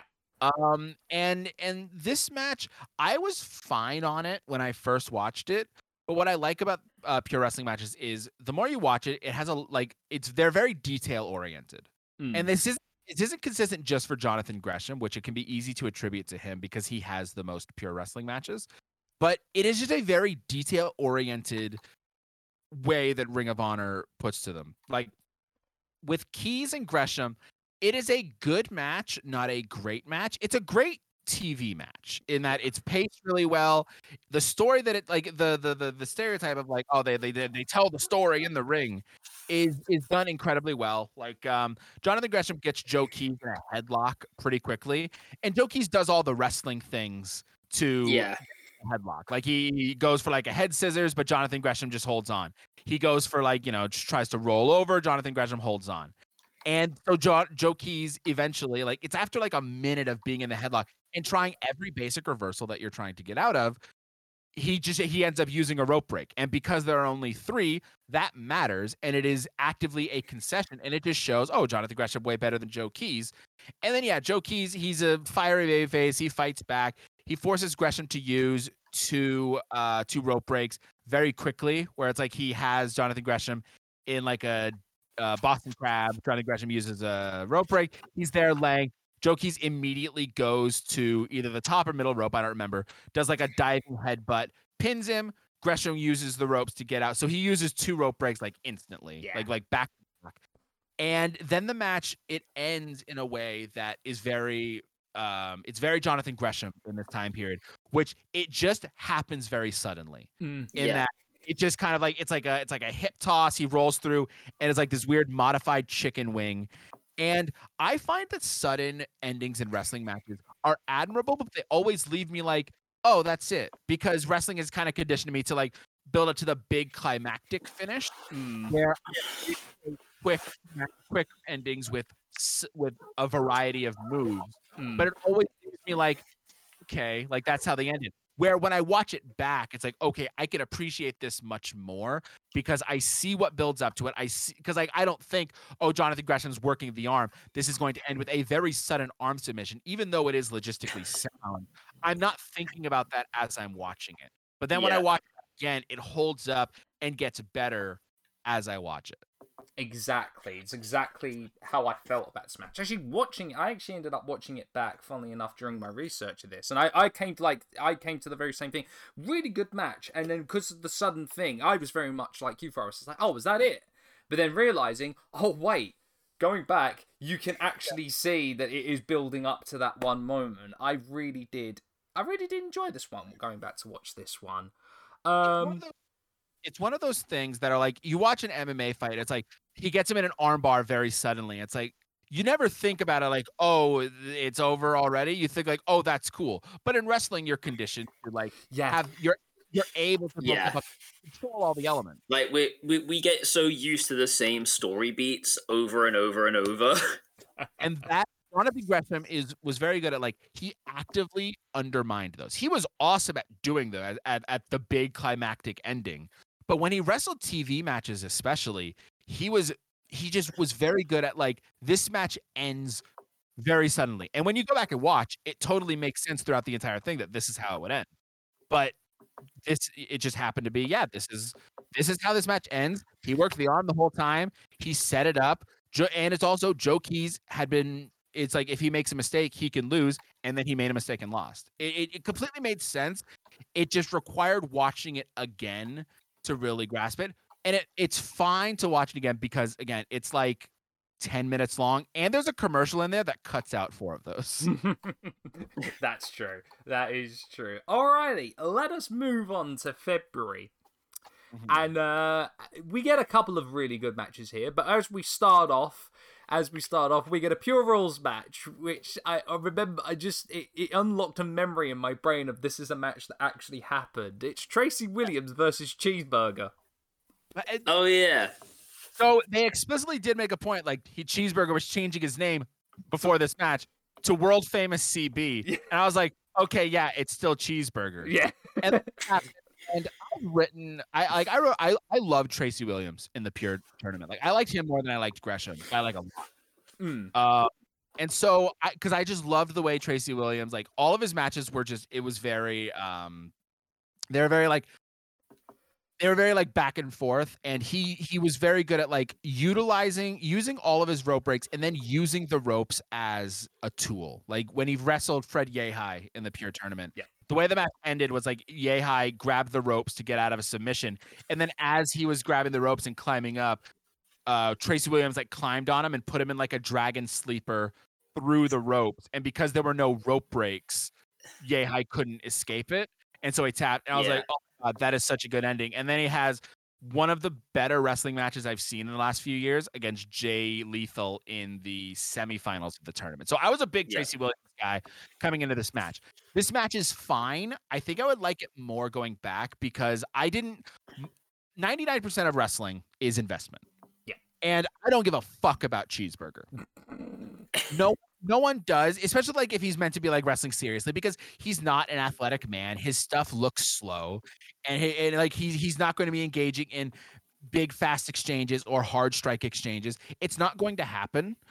But where uh, where he's very good is he is good at an awkward grappling where he he's very long, he's very wiry, and he will get you into just strange positions. And as he wrestles in, in under pure rules, throughout the year, he does that very well. And he utilizes his weird frame and he knows his limitations uh, better than most wrestlers do, I think. And this match is very good because, yeah, he is very much going for weird submissions and targeting Tracy Williams and his bad shoulder, putting him in awkward submissions. And Tracy Williams is using rope breaks and just kind of holding on but I I didn't I didn't I was like fine with the match as it happened, but I think I would like it more when I go back because I am more open to liking world famous CB than I was at the time when I was like, oh, it's cheeseburger and he has a hat. Cool. it's it's one of those ones when I looked back, I realized, oh wait, no, he did actually have a few decent pure matches in 2021. oh yeah, back. he does. He, he genuinely does, and it surprised the heck out of me going back. He had two really good ones, like two like really really good ones. Um, I think he um, had. I think he had the last one, and it was great. yeah. That last one, actually, yeah, we do talk about that last one was really, really good. Also on the same card, I must bring up the eight man tag match of Brody King, PCO, oh, and the yeah. Briscoes versus yeah. Los Faci- uh, La Facción Ingobernable. Now, isn't that Flip just Gordon. a base team? and Flip Gordon, yeah. I love this match because it is. I I is this the match where it ju- it goes for like four minutes and then it just breaks down into chaos, or was that yes, a later match? Yes, that because yeah. it ends in a no contact. yeah, this match this match goes like said like four minutes and then just fucking everything just goes to shit. Because PCO's there. Of course it does. I mean that that is also true. yeah, it's a it's a big story match. Brody King had been fighting with uh, LFI for a little bit.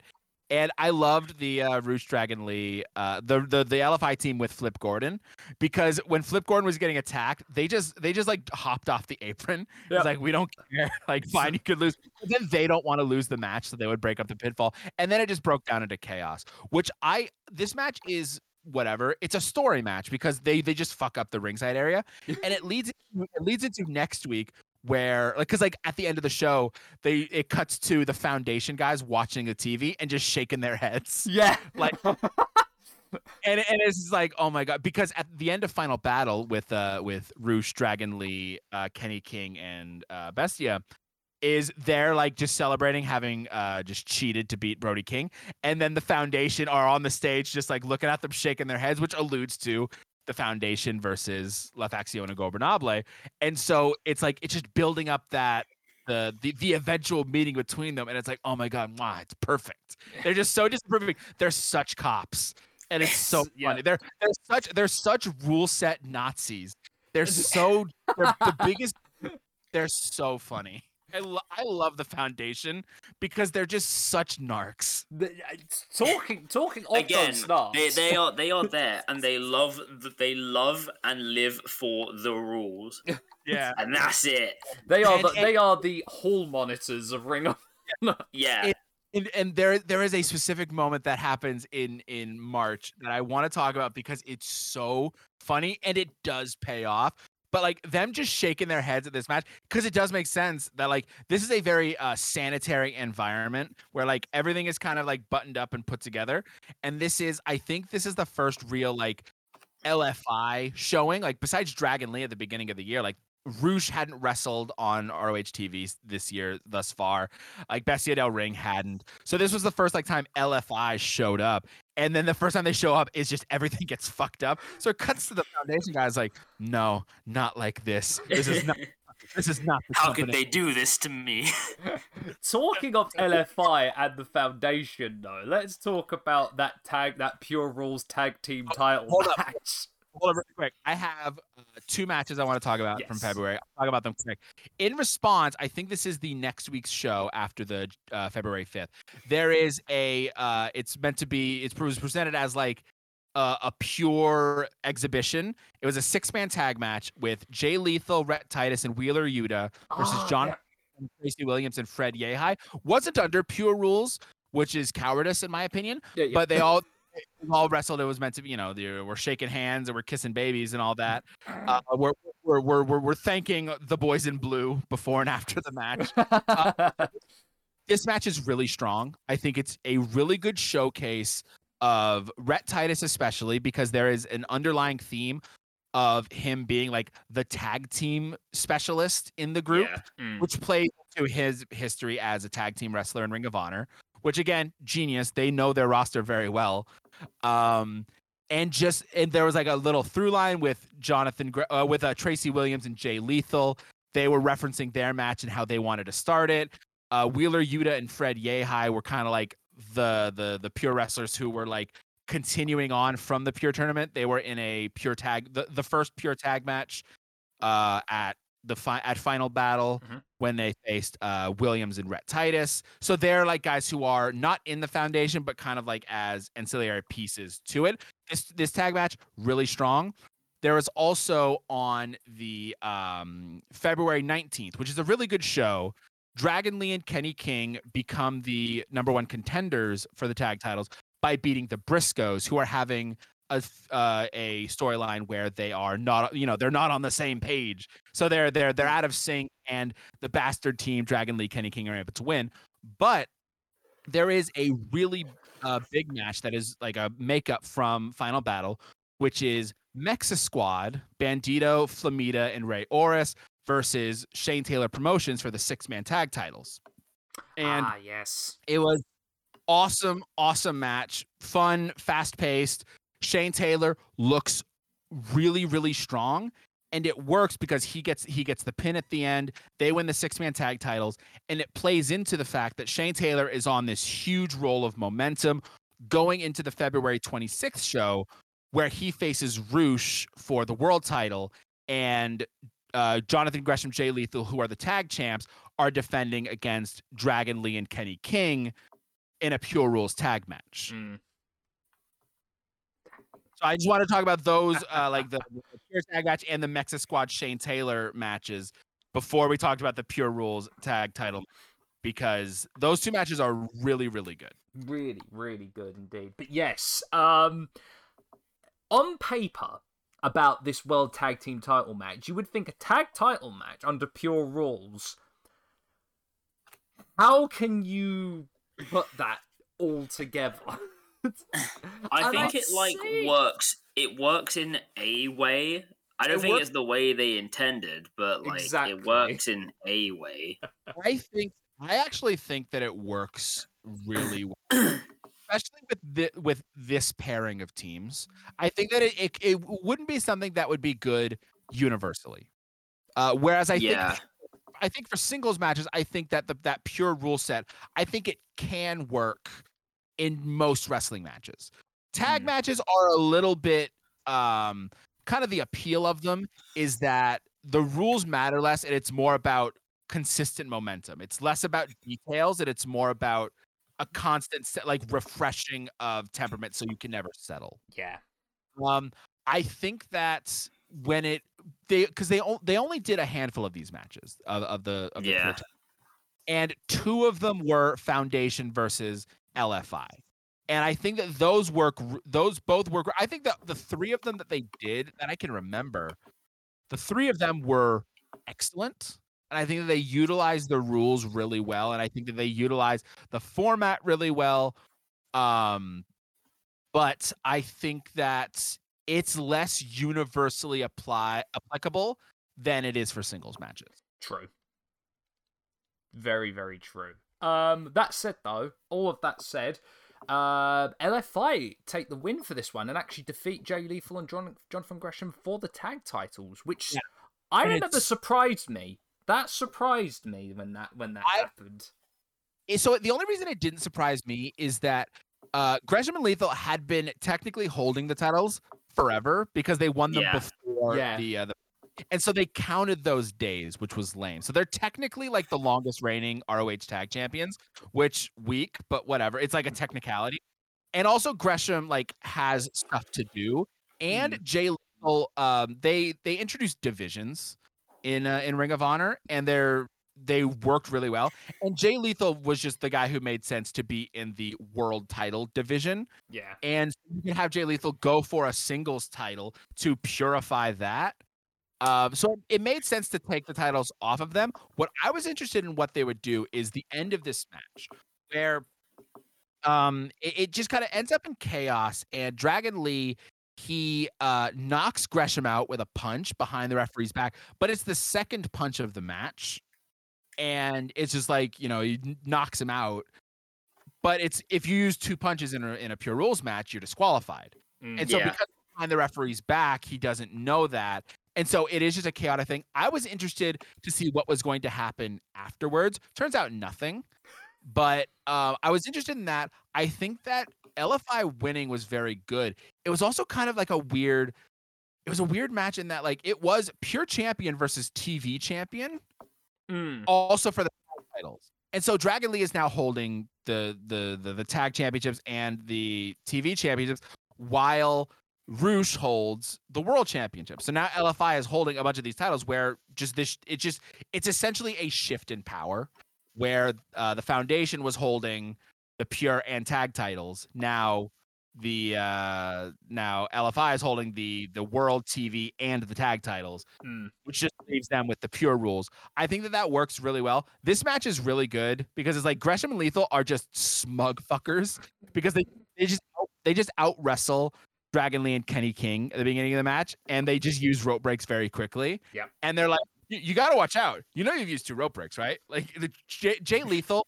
Such a good TV wrestler. He's like, you know, you used two, right? Like, you know, you guys aren't doing this very well, right? and there's there's a point that is so good where Jay Lethal, he's like, you know, wrestling circles around Kenny King. Kenny King gets to the ropes to get out of a figure four. And uh Jay Lethal is like get letting it go. And then Kenny King is like, all right, we're doing a break. And then he slaps him and gets out of the ring and starts like taunting him and like doing, you know, just like a little a little strut. And Dragon Lee clearly doesn't know what's happening because he doesn't really speak English. He just walks up beside Kenny King and starts strutting with him. And it's like it's just like it's just so funny where it's just like he's just yes anding him. And it's Yeah. like hell yeah, Dragon Lee, the boy. oh gosh, I remember that now. I, this the first three months of 2021 are so burned in my brain because those that was like when I was making videos the most about uh that was when I, I think the first quote unquote season of uh of pure excellence was like it ended with the Yeah. match uh, with the pure title match at uh, the 19th anniversary, which is the end of March. So I remember this era extremely well because I also had to edit it. So every t- every pure rules match I remember so vividly. Uh, but the best match of February, and also it might be the best match of uh, of the year, and it might only be in context. I think is on this same episode, which is Rush versus Shane Taylor. I was gonna say that match is oh, that match is freaking good.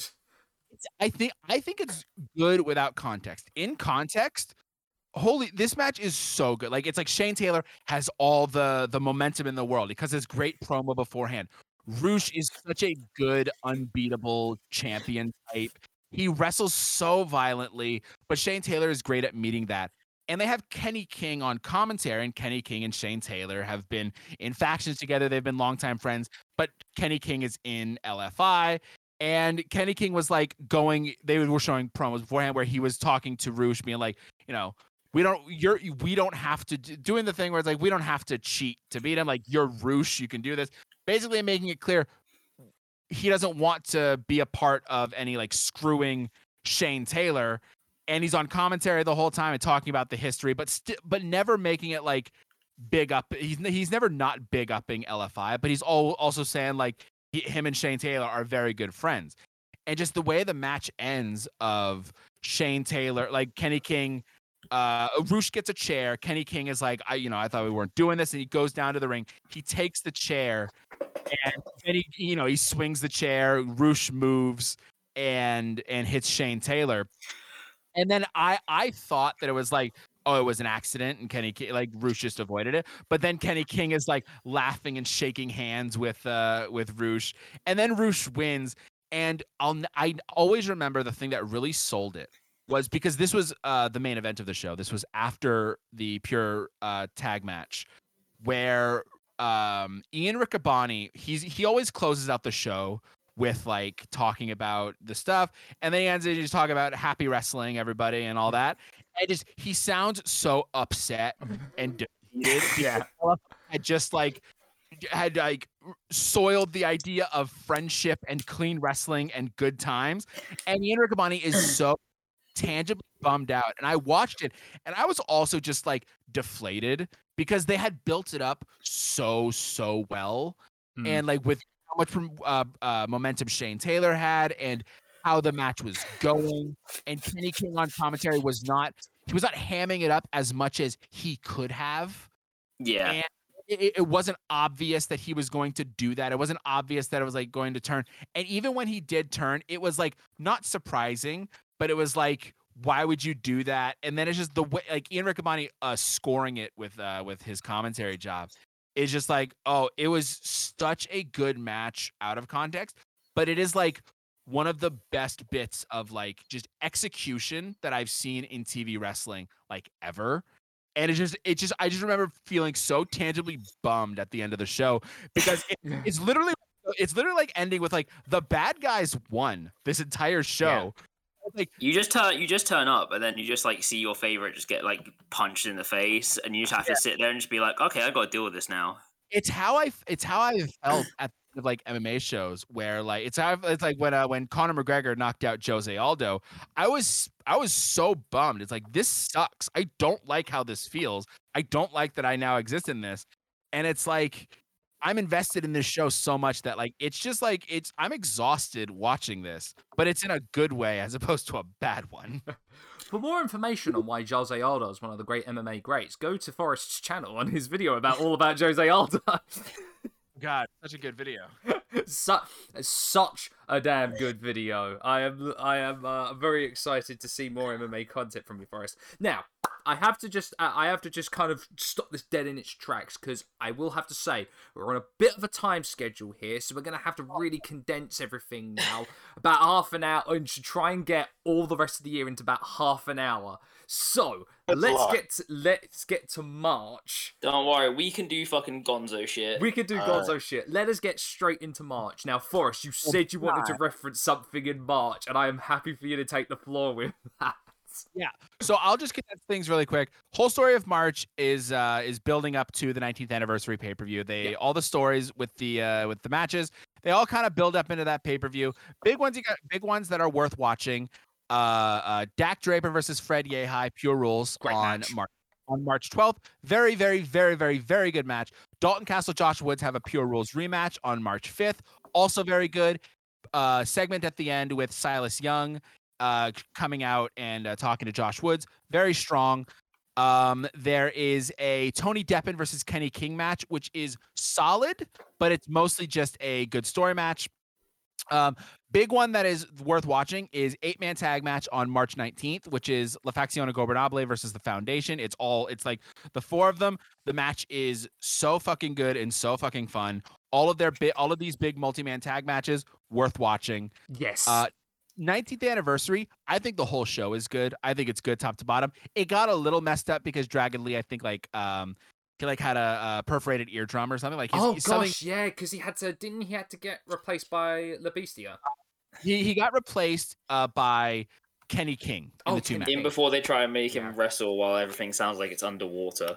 yeah. So so it's initially going to be uh, Dragon Lee versus Tracy Williams for the TV title, and Dragon Lee Kenny King uh, versus uh, I think it was Tracy Williams, Rhett Titus for the tag title. So Tracy Williams and Dragon Lee are pulling double duty. Now Tracy Williams and Kenny King are doing double duty.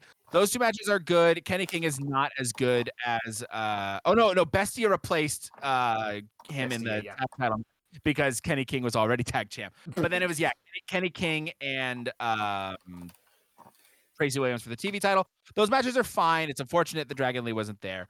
Uh, Flip Gordon and Mark Briscoe have a match. That's really that's really solid. Jay Briscoe and EC3 have been feuding for this entire year. Which There's by the pro- I do like a- this uh, rivalry purely for the promos that Jay was doing on EC3, and he's just yeah, that's, that's like saying, the, that's like the best bits. I'm not shaking your hand. their, their their feud has their feud has been good. The promo video beforehand is perfect. The match is unnecessarily like presented as an epic. It's a very good match. It's a little too long and like wrestled as a, a a, a a like a big epic match. Doesn't need to be that. It is still a good match. Shane Taylor promotion. Yeah, I don't, I'll be honest. I ain't needing to see no epic with EC3 in it. As much as I, as much as I like the guy as a as a wrestler from before, I can't. I don't need to be seeing him in a 25 minute epic. It was it was like only it was like 17 minutes. It just they it was it was not that long because Ring of Honor doesn't have very long matches. no, just like there's like the, the the framing of like the epic match as companies love to to do now. Please see uh any New Japan title match. it, I think that it is only um I think that it is only like 17 minutes, but they leave space in between the stuff that's like oh big war. Um it it is 20 minutes long. Anyway, um, it's a good match. Mile, your mileage may vary. Um, the promotions in MexiSquad have a six man tag title match. It's good. It's not as good as their first one. Uh, but it does lead into a MexiSquad like little feud thing where they have Bandido versus Rey Horus versus Flamita, so like a triple threat to like get the bad blood out. They have a big match on the pay per view. It's it's really good, big, uh, big spot fest match, fun gifts, Mm. enjoyable match to watch. Uh, Dalton Castle, Josh Woods have a third match. It's under regular rules. Um, it's the best of their three matches, I think, and it ends with uh, Silas Young uh, hitting Josh Woods with a chair, uh, set up a rivalry with them. Very good. Jonathan Gresham versus Dak Draper. If Rush versus Shane Taylor is not their be- is not the best match of the year, Jonathan Gresham, Dak Draper for the pure title. Yeah. is. It is a perfect match from beginning to end. It is perfectly structured to be an excellent match. Dak Draper has been being built up as a uh, championship contender throughout uh, throughout March. He that the High match he won under Pure Rules. He fought Joe Keys under Pure Rules on the YouTube show Week by Week on March second. Uh, if you're interested, go watch that. It's a really good match. It sells Dak Draper really well. Jonathan Gresham, Dak Draper, remarkable match. Rush versus Jay Lethal, world title, perfect. Love that match. What I want to highlight is there is a moment in the in the pay per view beforehand of Jay Lethal goes up to the referee, uh, Todd Sinclair, and he goes up to him and and and like implores him, do not end the match if the if LFI interferes. Like just telling them like he doesn't want the match to end because he wants the chance to be able to win the match. Like he knows they're going to do it. Please don't let the match end like that. And Todd Sinclair is like apprehensive. I love this because Jay Lethal is such a fucking cop. And he's just going up and getting palling it up with the referees. And it's so funny that like Jay Lethal is such a police officer that he is just like he's calling in favors from the referee. He Because is he is the ROH cop caller. Ah, it's so good. This match is great. There is a moment where they interfere, where uh, where LFI interferes, and Todd Sinclair goes to dis- to to disqualify Arush, but then he like he just like he um he hesitates, and then Jay Lethal is able to fight back a little bit. This match is is remarkable. It's 18 minutes, sensational match. Um, March is a really good year. There is also uh, there's a there- there's a lot of stuff in there that is very good. But you know, time crunch, 19th anniversary, one of the better pay per views of, uh, of the year, I think in general in wrestling. I think It also mm, it also has a cinematic match with Matt Taven and Vincent, where which they're wrestling in their old school that they or the old uh, building where they used to train together. It's the best cinematic match because it is it is wrestled as a fight between these two where they acknowledge the camera. It's not just a wrestling. It's not just a fight shot as a movie. Like Matt Taven is constantly like saying like come on like bringing the camera along with him. It's the camera's there to document it and it's wrestled like as a match very well and they're doing like ridiculous spots like like getting thrown down the stairs and just actually like getting thrown downstairs and it is like this seems unnecessary for a thing that no one likes but they committed wh- with their whole penis and i support them for it. And, and here was me, and here's me thinking that well, ROH did end up doing another cinematic match, and I think for personal reasons that one I find to be the more uh, my favorite out of the out of the two. But we'll get to that one. We will definitely get to that one. So in between all this, as we get into April, yes, I can't forget that there was actually a rivalry that Dan Hausen had with uh, with Brian Johnson.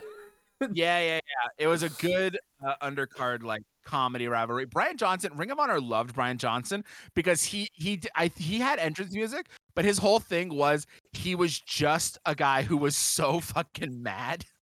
And so Yeah. he would come out just he just would come down to the ring with a microphone and yelled. He just Yes. yelled. And it was awesome. I just I and I just loved it purely that like like the reason that Brian Johnson was so angry at Danhausen was simply because well Danhausen was Danhausen. yeah, it was- he was it, it, Being mad at this silly little gremlin's existence. it's a perfect like bugs bunny type rivalry yes. where like angry man fighting cartoon character and the more serious the man takes it the more silly the cartoon character comes off That's why And- we like our silly little gremlins. exactly and the more angry the man becomes it's so good brian johnson eh wrestler. There is actually in March there is a match that is on YouTube between Dragon Lee and Brian Johnson for the TV title. Not yes. on TV. Weird place to put it. Good match. It's like six minutes long. Good match. Dragon Lee is way better as a heel and on TV than he ever was in New Japan, and I put that on everything. Yeah, uh, you know what? I won't go as far as New Japan moment. I won't go as far as to say that wasn't a ridiculous statement. Uh, that definitely isn't for for sure. Um, gosh, what else did we have in, in April? We had oh, we had Rocky Romero versus Delirious in a pure rules match. I remember that one. Oh that yeah. Match, rules. That match is really good. Like, I love that match a lot. Delirious has I stand no... I stand by my uh, my Rocky Romero agenda. Oh yeah, Rocky Romero is great. Um, on the same show, there's a Jay Lethal Jonathan Gresham tag match versus Bandido and Flamita. Oh yeah, which is oh that's a good. Really good. And at the end of it, uh, Jonathan Gresham challenges Jay Lethal for uh, in a you know foundation versus foundation pure title match on the next week, which is the 500th episode of Ring of Honor TV. Yep. Um, uh, Jonathan Gresham, Jay Lethal is remarkable. It is mm. a it is it's a it's a match that I felt it was the same that I had about Joe Keys. I was mixed. I was mixed about it. I liked it. I was mixed about it when I first watched it. Every time I've rewatched that match, I have liked it more. Mm. Uh, and, and then when I was writing a video about it and like looking at all the details, it is such a good match. It is such a good, well put together match. If you watched it once, I get being like, eh, on it. But I also think that there are a lot of moments in it that are like formatted really, really well. And just like the the the the the, the drama of uh, Jay Lethal forces Jonathan Gresham to use all of his rope breaks and is just like beating the tar out of Jonathan Gresham as the match goes down. And then they get into like this big fast paced scramble, which Gresham has been beating Jay Lethal at. Mm. And and then the way that it ends is, you know, they they're doing the thing where they're going, you know, arm locked, arm drag, all that. Jonathan Gresham gets a uh, gets a head scissors. Jay Lethal does the thing where you you know you you kick out of it, but as he goes to kick out of it, Jonathan Gresham just reaches up and holds his leg and just rolls him up for three. Yeah, and it's just like it when you watch it back, it's very much a Bates to do it, but it comes after a big drama filled portion where Jay Lethal is has Gresham in like the rings of Saturn and forces Gresham to crawl his way all the way over to some ropes to use his last rope break. And it's like, oh, these two have like Jay Lethal has forced Gresham to use his rope breaks in submissions this entire match. Jonathan Gresham hasn't forced Lethal to use one and Jay Lethal has all the momentum. And the only way that it could end is like Jonathan Gresham like gets a hail mary and it pays off. It is an excellently put together match that I think is one that it holds up better every time I see it. I, I think it gets better the more details you see with it. Exactly. On the flip side of that, on the exact same show, we had a Gonzo batshit insane singles match with Mark and Jay Briscoe they've they've been building up all year to this where it's like they they're not on the same page and they're they're fighting each other. They have this big fight, and I think it ends with Mark Briscoe winning by count out. Yeah. Yeah, when Jay Lethal, like uh, Jay Lethal, when Jay Briscoe jumps off of uh, the ropes and like goes through a table, and Mark Briscoe is able to crawl in the ring first. Really good match. They like putting the Briscoes on with uh, pure title with pure title matches, as we'll see later. But uh, 500th episode of Ring of Honor, fantastic. Jay Lethal, Jonathan Gresham, I made a video on the Ring of Honor YouTube channel for you it. Did indeed, and I really enjoyed that video. yeah, no, I I maintain like those videos are like they are the best wrestling content because they are like genuinely supplemental in that it's just talking about the way that these it's talking about wrestling as if it were like sports but it it the only reason that it worked is because I could talk about the trends and stats of like, you know, rope break usage and the way stuff worked and the general styles.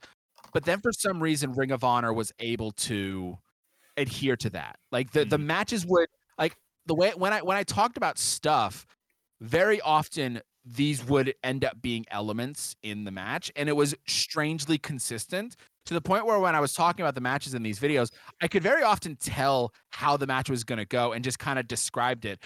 And some people like have said like, "Did you see the match beforehand? Did you know the result?" I didn't know shit. They didn't tell me anything. I just talked about I just like tracked stats myself. Like all those stats, like I kept, I was keeping a spreadsheet by this point to be aware of what was happening in the uh happening in the divisions because I wanted to talk about them and I like trends and I like measurables. And so talking about it in that, I made a video for Jonathan Gresham, uh, Dak Draper. Hmm. Uh, that was like a similar thing by the numbers. I I talk ex- I I describe exactly how that match is gonna go. Like almost like beat for beat, I just describe how that match is gonna go, and it's something I'm very proud of because it's basically just predictive and recognizing trends. But then I love that Ring of Honor was like for some reason able to keep up with their own trends enough that it paid off in a way that was rewarding if you watched and pay attention as much yeah, as I exactly exactly. All right we're gonna have to really fly by now um as we get to as we get into april and we're gonna have to kind of fly through the year as fast as we possibly can. So apologies. Maybe maybe we can split this into two. Possibly. I don't. At this point, I feel like we may have to. But I I I can run through stuff really quickly because I do have a sheet that I've made for people uh, that I that I made for someone with like all the matches, and I'm just kind of going off of that. I can really quick bullet go through it, but it's. I was going to say if you if you can pick like one match from each month, go for it. I say, Forrest. The, I say go go for it. yeah. Um. The uh in in yeah in May Silas Young, Josh Woods have a singles match. It's really good. Shane Taylor Promotions has a six man tag title match with Primal Fear.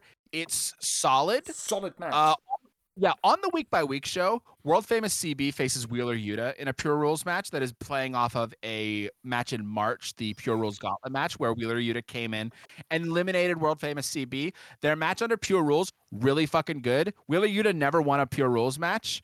Um, Which surprises me because when I went back to look, I was like, wait, no, Yuta never won a Pure Rules match. Yeah, he didn't win. A, he was being booked in New Japan, Ring of Honor, and AEW at the same time, and didn't win in any of them until like 2022. Uh, it was it was honestly pretty funny. Rocky Romero and Fred Yehi had a pure rules match, really good. Rhett Titus, Tracy Williams had a tag title match, uh, that was also really good. Good story match.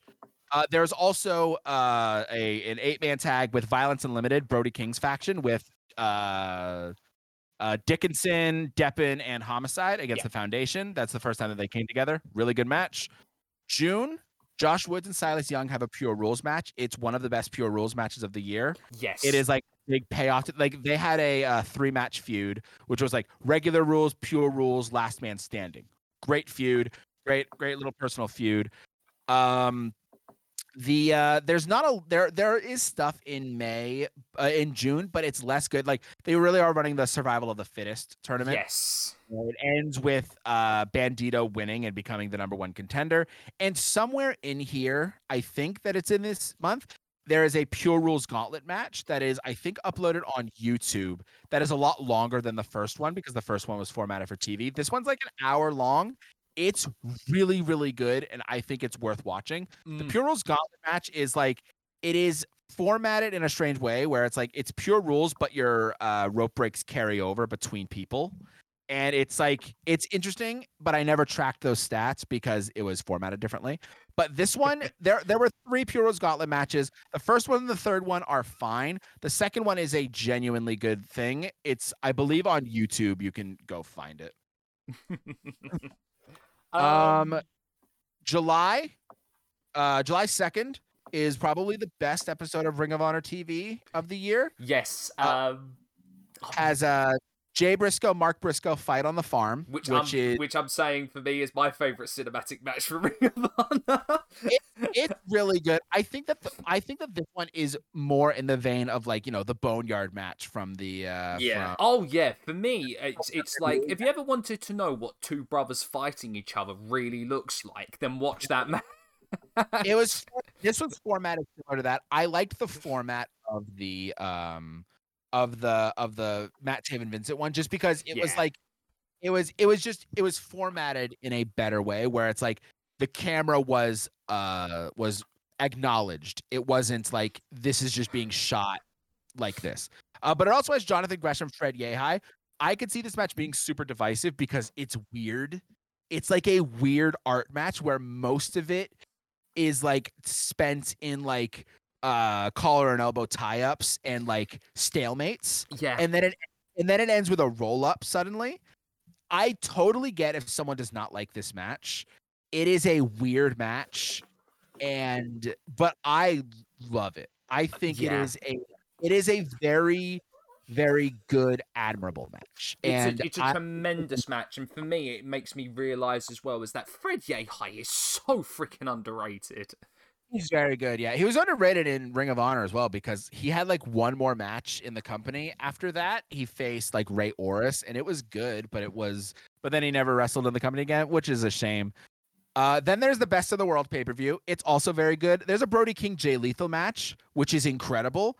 Uh, this is a spoiler for it. Brody King just beats the shit out of Jay Lethal, and then Brody King just wins. It's basically a squad that's really long. It's insane. Like J- Brody King is amazing. He's way better than uh, Malachi Black, and uh, by like a lot. Uh, Brody King rules so hard, and if you want an example of it, watch him in Ring of Honor in 2021. You guys, Yeah, holy good. Uh, Jonathan Gresham has a match with Mike Bennett at this pay per view. I was told about this match about a month in advance because I was asked if I wanted to make a video about it. I said no because I don't know what I would say about it because Mike Bennett hadn't had a a pure rules match. So I was unfortunately spoiled about Jonathan Gresham, Fred Yehi. Um, where I did make a video about that on the Ring of Honor YouTube channel. But Hmm. Jonathan Gresham, Mike this this show had uh, fans in attendance. Gresham Bennett is exquisite. It is just another. It's just an example of just how good the pure rules matches can be. It Yes. doesn't play. to- It doesn't play to the uh like. It's not a weird art match like Gresham Yehi is. It's not even like weird detail oriented like uh, Gresham Lethal.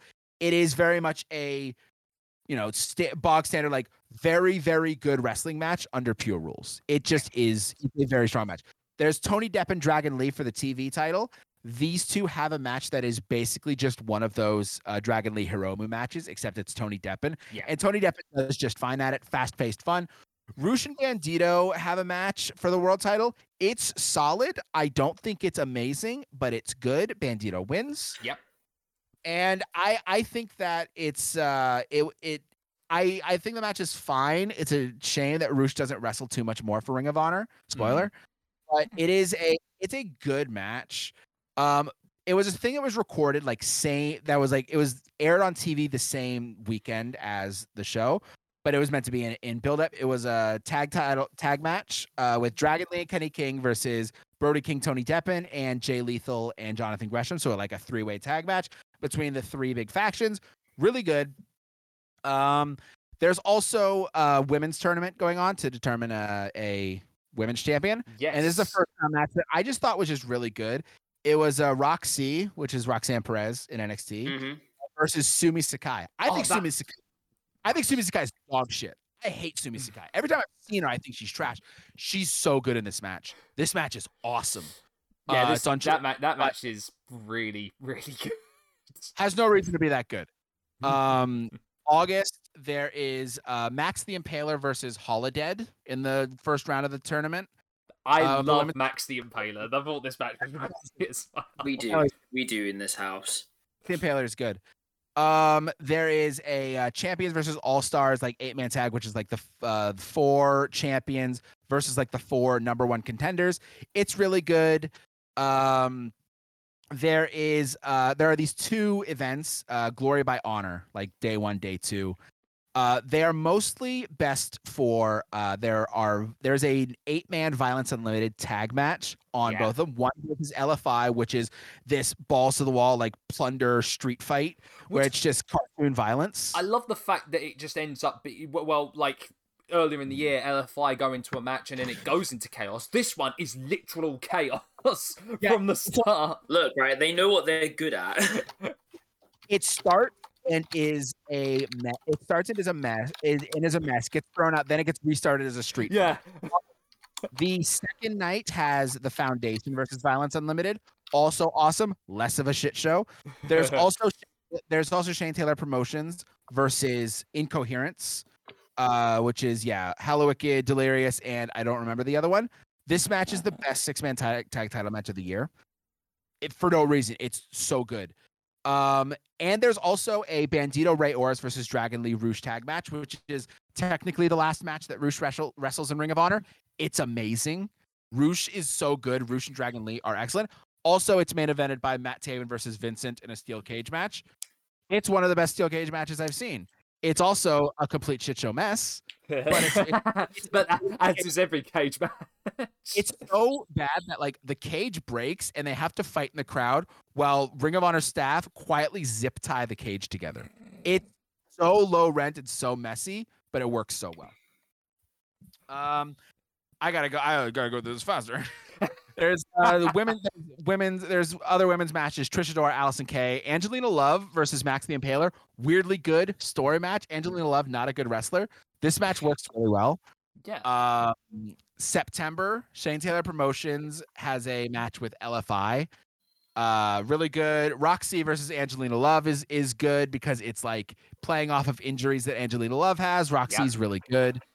Um, Josh Woods faces Will Ferrara. Pure Rules match is like the day before Death Before Dishonor. He's the number one contender. Will Ferrara is like a uh, dojo trainer with Jonathan Gresham.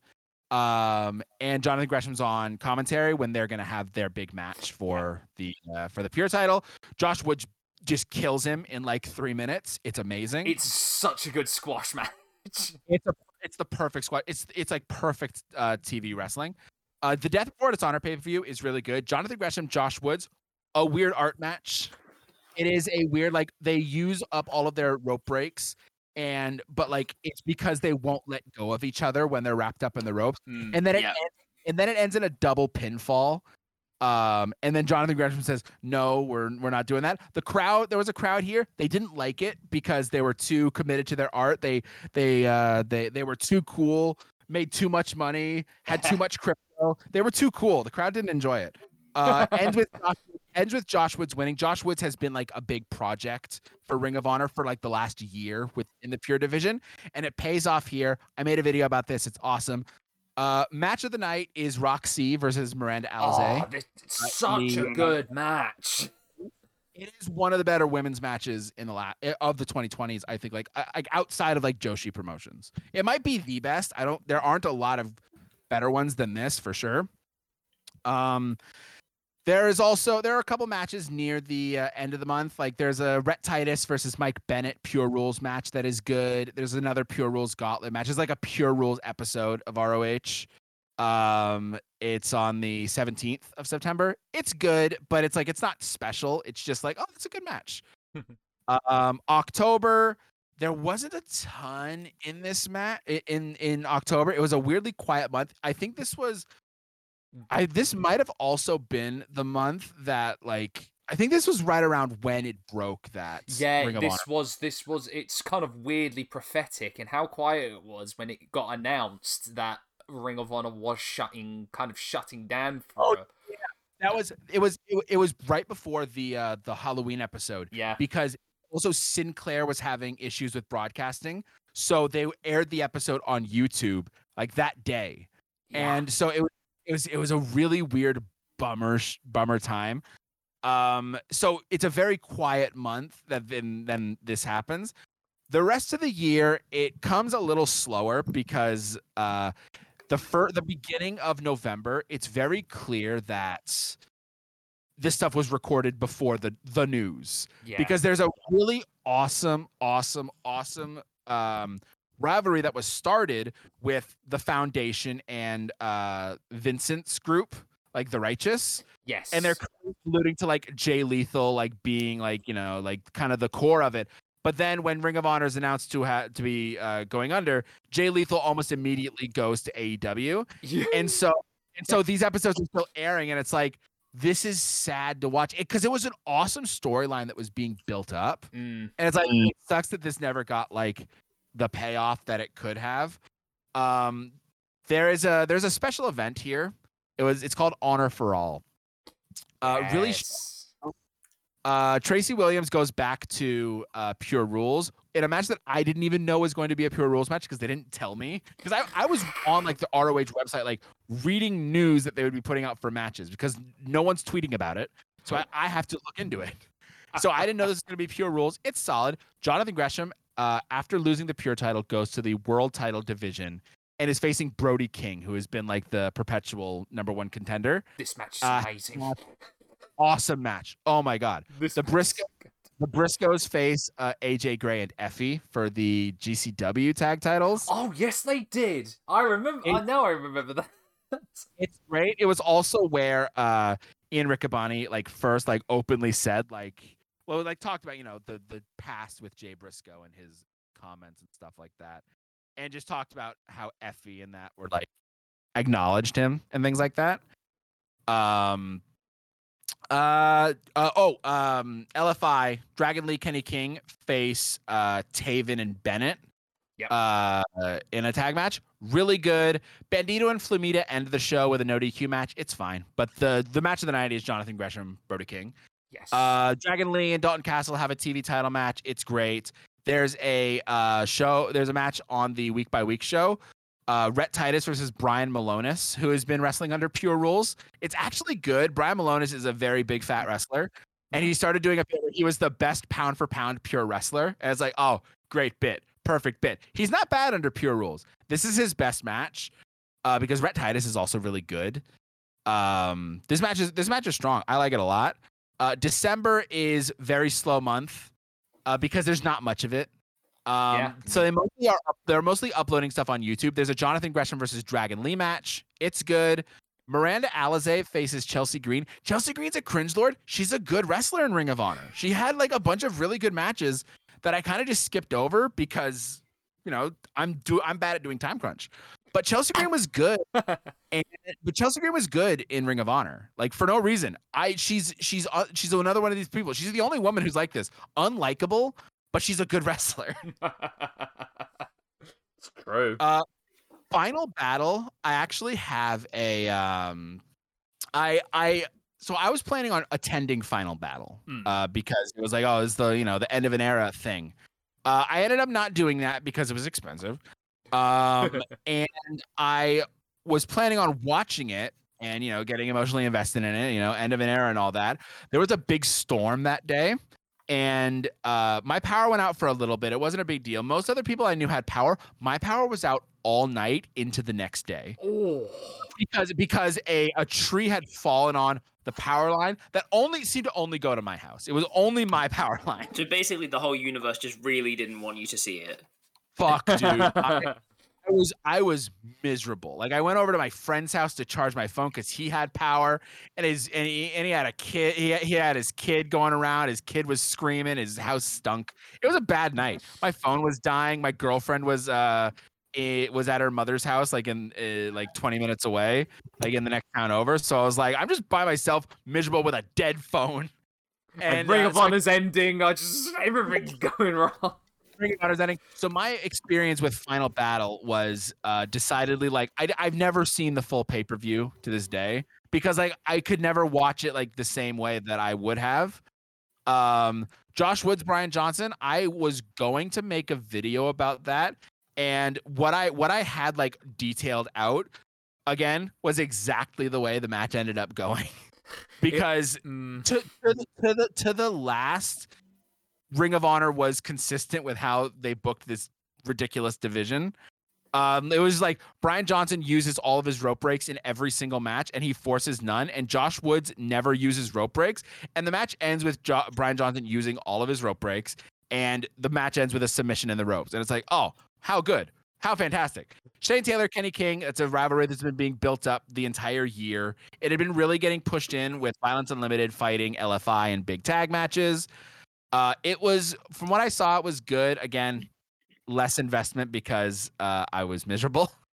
Uh, Taven and Bennett against the Briscoes was very good. I think either of them winning would have been fine. Obviously, the Briscoes winning is better because the Briscoes being the last Ring of Honor tag champs is poetic. Taven and Bennett winning would have been fine because they're both Ring of Honor yeah. down to the core. Obviously, the Briscoes are. Jonathan Gresham, Jay Lethal. That match, like people were suggesting, like when uh when Bandido wasn't going to be able to make it, it's like, oh, send CM Punk, send Bryan Danielson. It's like, guys, the most obvious pick is Jay Lethal. It was, Yeah. it's the, it, it's it's a layup. The As match, much as we may not like it, the answer was Jay Lethal. the match, the match is good. It's not great, but like it was always very, very obvious that like Jonathan Gresham had to win the world title here. Um, it was never going to like it, it, in any world where like, it could never have been anyone but Jonathan Gresham winning the title here. And ends on the best note. There are two matches afterwards that uh, kind of fucked with me because they were two pure rules matches. Because I had my notes and I was gonna make a like wrap up for the pure division, but I need my I need my my tallies of rope breaks and stuff to be completely accurate to talk about averages and totals and things. So I had this thing and I wrote it out, and then it's like, oh, there's this match with Josh Woods and Dak Draper for the pure championship. It's like, why? Where? What is it for? That match is really good. Then I had all my shit written out. It was all done. Then on the 20 on the 23rd, this is the last Ring of Honor match that was uploaded. It was world famous CB versus Delirious under pure rules. Yeah. The match the match is great. It's it's a fantastic match. World famous CB wins, the match ends, and Delirious like takes off his mask and gives it to world famous CB, who is so very clearly moved. He just starts crying, and it's such an emotional way for Ring of Honor to end, and they never ran any other shows. And thus, and thus comes to the end of Ring of Honor in 2021. And what would happen? Suddenly, Nothing. we find no, nothing happens. No, Right. they never get brought out by Tony Khan. Our, No, our Ring of Honor had to return to its home planet. it's just- Yeah, yeah, yeah. I don't know what Tony of Honor's doing, but uh, Ring of Honor died. In Where's all Dave honesty, Honor? I feel like I, this all confirms to me is that I wasn't that mad in, in thinking that Ring of Honor in 2021 isn't as bad as I think a lot of people painted it out to be, or like a casual a casual audience would have. It's the painted it thing out of they to they be. were they were doing they were doing something different. Yeah, the the idea of Ring of Honor in 2021, it was like it had fallen so far and it was ready being wrestled in front of no audiences and like you can make easy jokes and blah blah blah. But it all I need in my wrestling, and this is why I can never love wrestling again. The only thing I need in wrestling is for there to be stakes and feel like the people in the match are like give a shit and want to win the match because winning the match means something. Be it moving up in a division or or for personal reasons or to to be a number one contender. I just need that. Ring of Honor in 2021 did that so meticulously that it was insane. Like it, it was borderline unnecessary how much they did to justify every single match with all of like the pre-shot promos and all of the editing that they did and they were able to make compelling promos from people like Flip Gordon and Rhett Titus at the very beginning of the year. Those two are not promo guys. They're not good promos. You could tell even in the editing. But the way that it's edited and the way that it is presented, it gives you motivation for everything behind the match. And now the match makes sense. And the way people will defend, my example uh, was because it was big on wrestling Twitter, was Jon Moxley versus uh, Konosuke Takeshita. Um, where it's like, why people were like, oh, why is this match happening? Blah blah blah, and people defend it saying like, oh, they'll they'll wrestle the match of the ring, and like, why do you need justification? It's going to be a good match. I'm fine with that. If all you need is a if for a match to be good is it will be a good match, that's cool. I need there to be something else. I need there to be a reason the match is being wrestled, and like just the t- the, the the the the the the ethereal idea of he wants to win the match because then he wins the match means nothing to me. and, all, and all Ring of Honor did it is it like sometimes there are great matches in in 2021 Ring of Honor. Sometimes there are amazing feuds and great emotional moments, but the thing that they did better than I think any other, especially TV wrestling company, did was they gave everything context and everything was booked so tightly. Yeah. And I think that wrestling fans kind of fundamentally misunderstand what booking is because all booking is is making everything make sense. And the reason why Ring of Honor was able to be the reason why Ring of Honor was able to be such a well booked promotion in 2021 is for the simple fact that they were not adhering to anybody except for their own creative vision yeah. they they they, they mass they mass um they mass recorded TV episodes so they had everything be coherent like NXT used to be but they didn't have to listen to an audience cheering or booing and worry about whether or not they need to push this guy they didn't need to worry about wrestlers uh wrestling and and only focusing on like audience interaction to have a better product they just were able to wrestle the matches that were best most conducive to the story. Again sometimes there were great matches. Often there were very good matches. But what Ring of Honor did in 2021 better than I think any other wrestling promotion does is they gave you a reason to be invested. And if if wrestling is 99% based on investment, then booking a show built around getting people invested in the stories behind matches, then Ring of Honor, it has to be the only good wrestling because most times wrestling promotions, like there's just so many other factors. Because Ring of Honor was in such this confined bubble it could only be done it could only be working with its own creative vision which i don't think any other wrestling company has ever been able to do ever because it is out because it is not in a controlled environment yeah. and i understand why wrestling companies can't be that and it sucks that they can't be that and i've accepted that they can't be that that's why i've accepted that I'm not going to like wrestling ever as much as I did in 2021 because everything that I like in wrestling was just done well. Like before Ring of Honor, with the pandemic, I learned what I want out of wrestling and what I care about. And Ring of Honor just delivered all of that at the best time for it. And it stands as like all of it is probably still on Honor Club. It still holds up. Like I have a, a one of the other uh, YouTube people, uh, Andos he's been going through and messaging me about 2101 Ring of Honor and just because it is so meticulously explained and set up and contextualized and booked well, it holds up incredibly well. The in ring is what is hit and miss, but it almost doesn't matter because you, if you're watching it consistently, you're going to be invested and you're going to know the context. So no matter what, it's going to elevate the material from lay match is lay five stars. So, TLDR, Ring of Honor in 2021 is actually kind of really good. Basically, okay. that was what we were just kind of getting to for this whole point was actually Ring of Honor in 2021. Yeah, I'd recommend going back to it. the only good, the only good wrestling that's ever happened. so honestly, I feel thank you so much, Forrest, for popping on because honestly, I think no one has ever done such a comprehensive kind of argument for why this chunk of time in wrestling was so good um, until yeah. we got you until you came onto the show. So thank you yeah. so much, my dude. My whole thing is comprehensive, and I apologize for uh, keeping you guys for so. This, this is what this the, before, before before we recorded uh, Sam asked, like, would you be okay with doing the the timeline? And I said no, because I will just talk about January for an hour. And I basically and I basically did because there's stuff I just want to highlight because the first especially the first seven months is pretty much all documented on this pure excellence series that yeah. like youtube.com slash Sowa. There are playlists there. And the videos are great. I maintain that. They're better than almost every MMA video that I've made except for the one about Kazushi Sakuraba. I was going to say, don't you dare bring the sacrilege of no. the Sakuraba video here. That no, video's the, goated. The Sakuraba video is is the second best MMA video that's ever been made.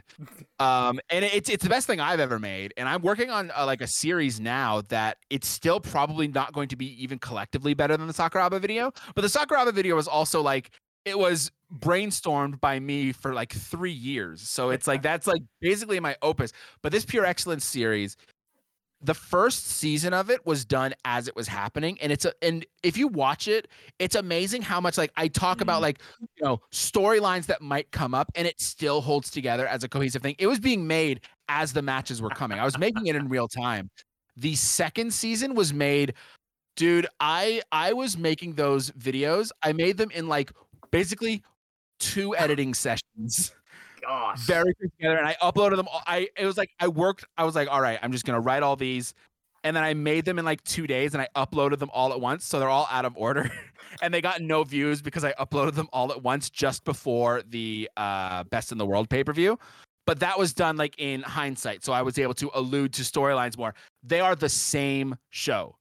And that yeah. is how good and comprehensive and cohesive Ring of Honor in 2021 was that I could make these two shows that are made so differently in such different formats and they still hold together the exact same way. Like I never look stupid in the first season being like, oh, what could happen here? Could this happen? And then it just goes the complete opposite direction.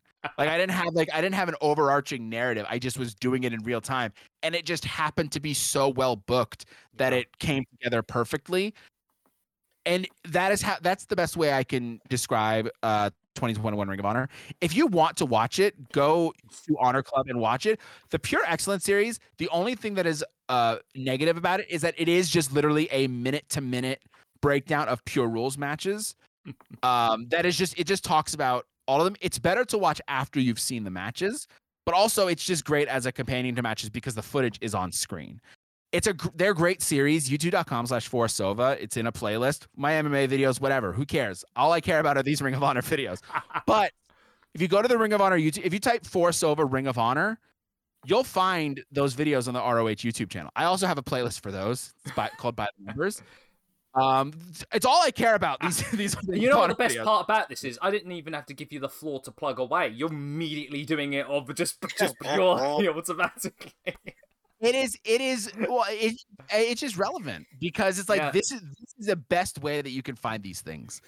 Um, they're the best way to. It's the best way to like kind of get exposed to Ring of Honor if you're like a little apprehensive. But don't be. Just trust me, your friendly neighborhood pedant. and you know what? That's the best way to end this show, if you ask me. Honestly, though, f- honestly, thank you so much for popping in, Forrest. It's been an absolute pleasure. Thank you. Thank you for having me. Probably won't happen again. Uh, I don't know. Maybe if we talk about K- Kazushi Sakuraba, maybe we'll bring you back on. Yeah. Would oh, you be all right to talk about Sakuraba for three hours? Um, I mean, you could just watch this video that I made. It's, it's, it's, but what happens if you wanted like a rambly tangent version? You'd want to come onto the Sweet Chinwag podcast, surely. Ooh, I could do a random. oh, I am the king get, You can get such insightful commentary as, "Man, I really like Orange." exactly. Love, no, honestly, I did a stream once with Chris O'Brien talking about. We watched the Sakuraba fights, and I was just like, talking about the deep intricacies and layers about like why him beating Royce Gracie with his gi matters. It was basically just I, I regaled him in this uh in this video before I ever made the video. But I I could talk about Sakuraba all day. If you want to talk about Sakuraba, uh, I'm there. Thank you. That, we we will message you as soon as that is like locked in for the episode because I would love to talk about Sakuraba not only just in like his influence in professional wrestling, but the fact that the man went from professional wrestling to MMA and absolutely schooled the Gracie. oh yeah, like the thing that I didn't talk about in that in that documentary um is like the actual influence that Sakuraba had in MMA because I stopped the video at the Royce Gracie fight because that's the fight that matters. It's a documentary building up all the historical context going into that fight. I intentionally made it 90 minutes long because that fight is 90 minutes. Oh man, Force is such a genius. I've been doing this for years. but I didn't talk about like the stuff that actually like people might relate to, which is the influence that he had and how it relates to wrestling, namely like you know Yuji Nagata and his MMA fights. That doesn't exist without Kazushi Sakuraba yeah. and the specific culture that that goes into that. That stuff I am very versed in and I am very good to talk about. Didn't put it in the documentary. I could talk about that as it pertains to wrestling all day long. Ah, we wow, we look forward to that day. That's for darn sure. Anyhow, next episode. Oh, this one we've been building to this one for quite a while. We have got our dear friend from the Base World podcast, Melee, in to talk about wrestling wedding angles. Oh hell yeah! Also, oh, I'm yeah. also looking for the to war. I'm looking forward to the feud between you and Melee Reardon, and finally, uh, finally, uh, uh, fight each other over the Rhea Ripley comment. I'll get him. but he's that, ready. He is. We're gonna we're gonna introduce promo of the year to the Waggies just just for this. Oh no, that's for damn sure. That is for damn it doesn't sound like there's gonna be a lot of promos. It sounds like he's ready to fight. Shoot on that man. but until next episode, I have been Sam. This has been Reardon, Dan, and Forrest, and you've been listening to the Sweet Chinwag podcast. We will see you as ever on the next one. Bye. Bye.